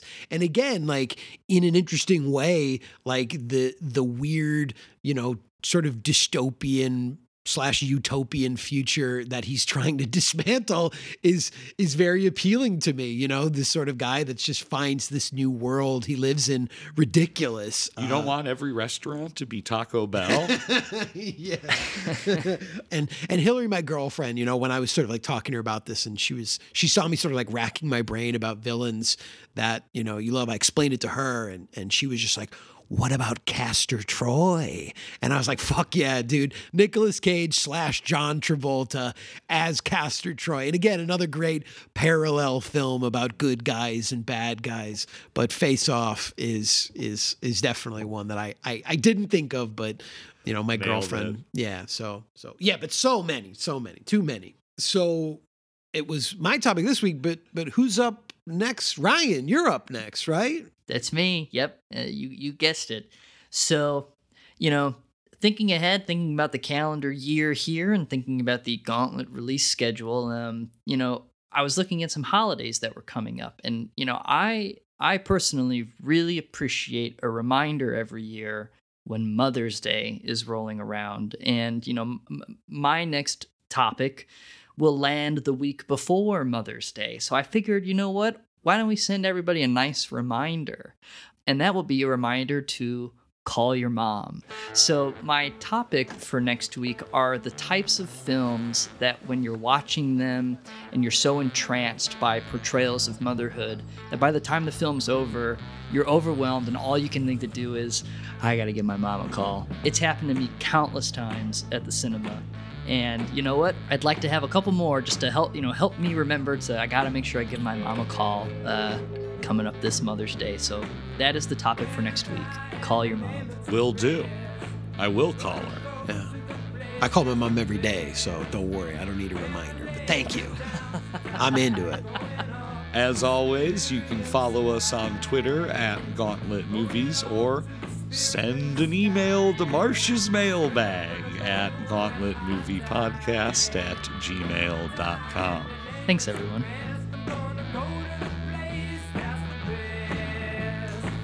So, Harmon, where'd you take your time? Time? What do you mean? Oh, the way you're guarding that food. Not like another con can take it away from you. I was raised in foster homes, you know. Didn't get no dessert was in the eighth grade. Damn. I got a daughter in the eighth grade. Half my paycheck goes to orthodontist. She's got your teeth, man.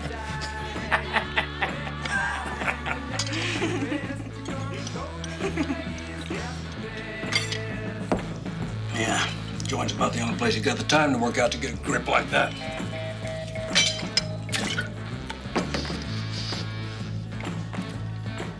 I was an aerobics instructor. Shoots the shit out of that theory.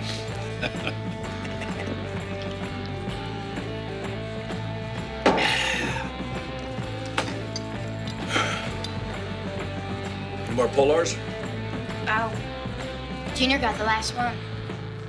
I could run out and get some. Oh,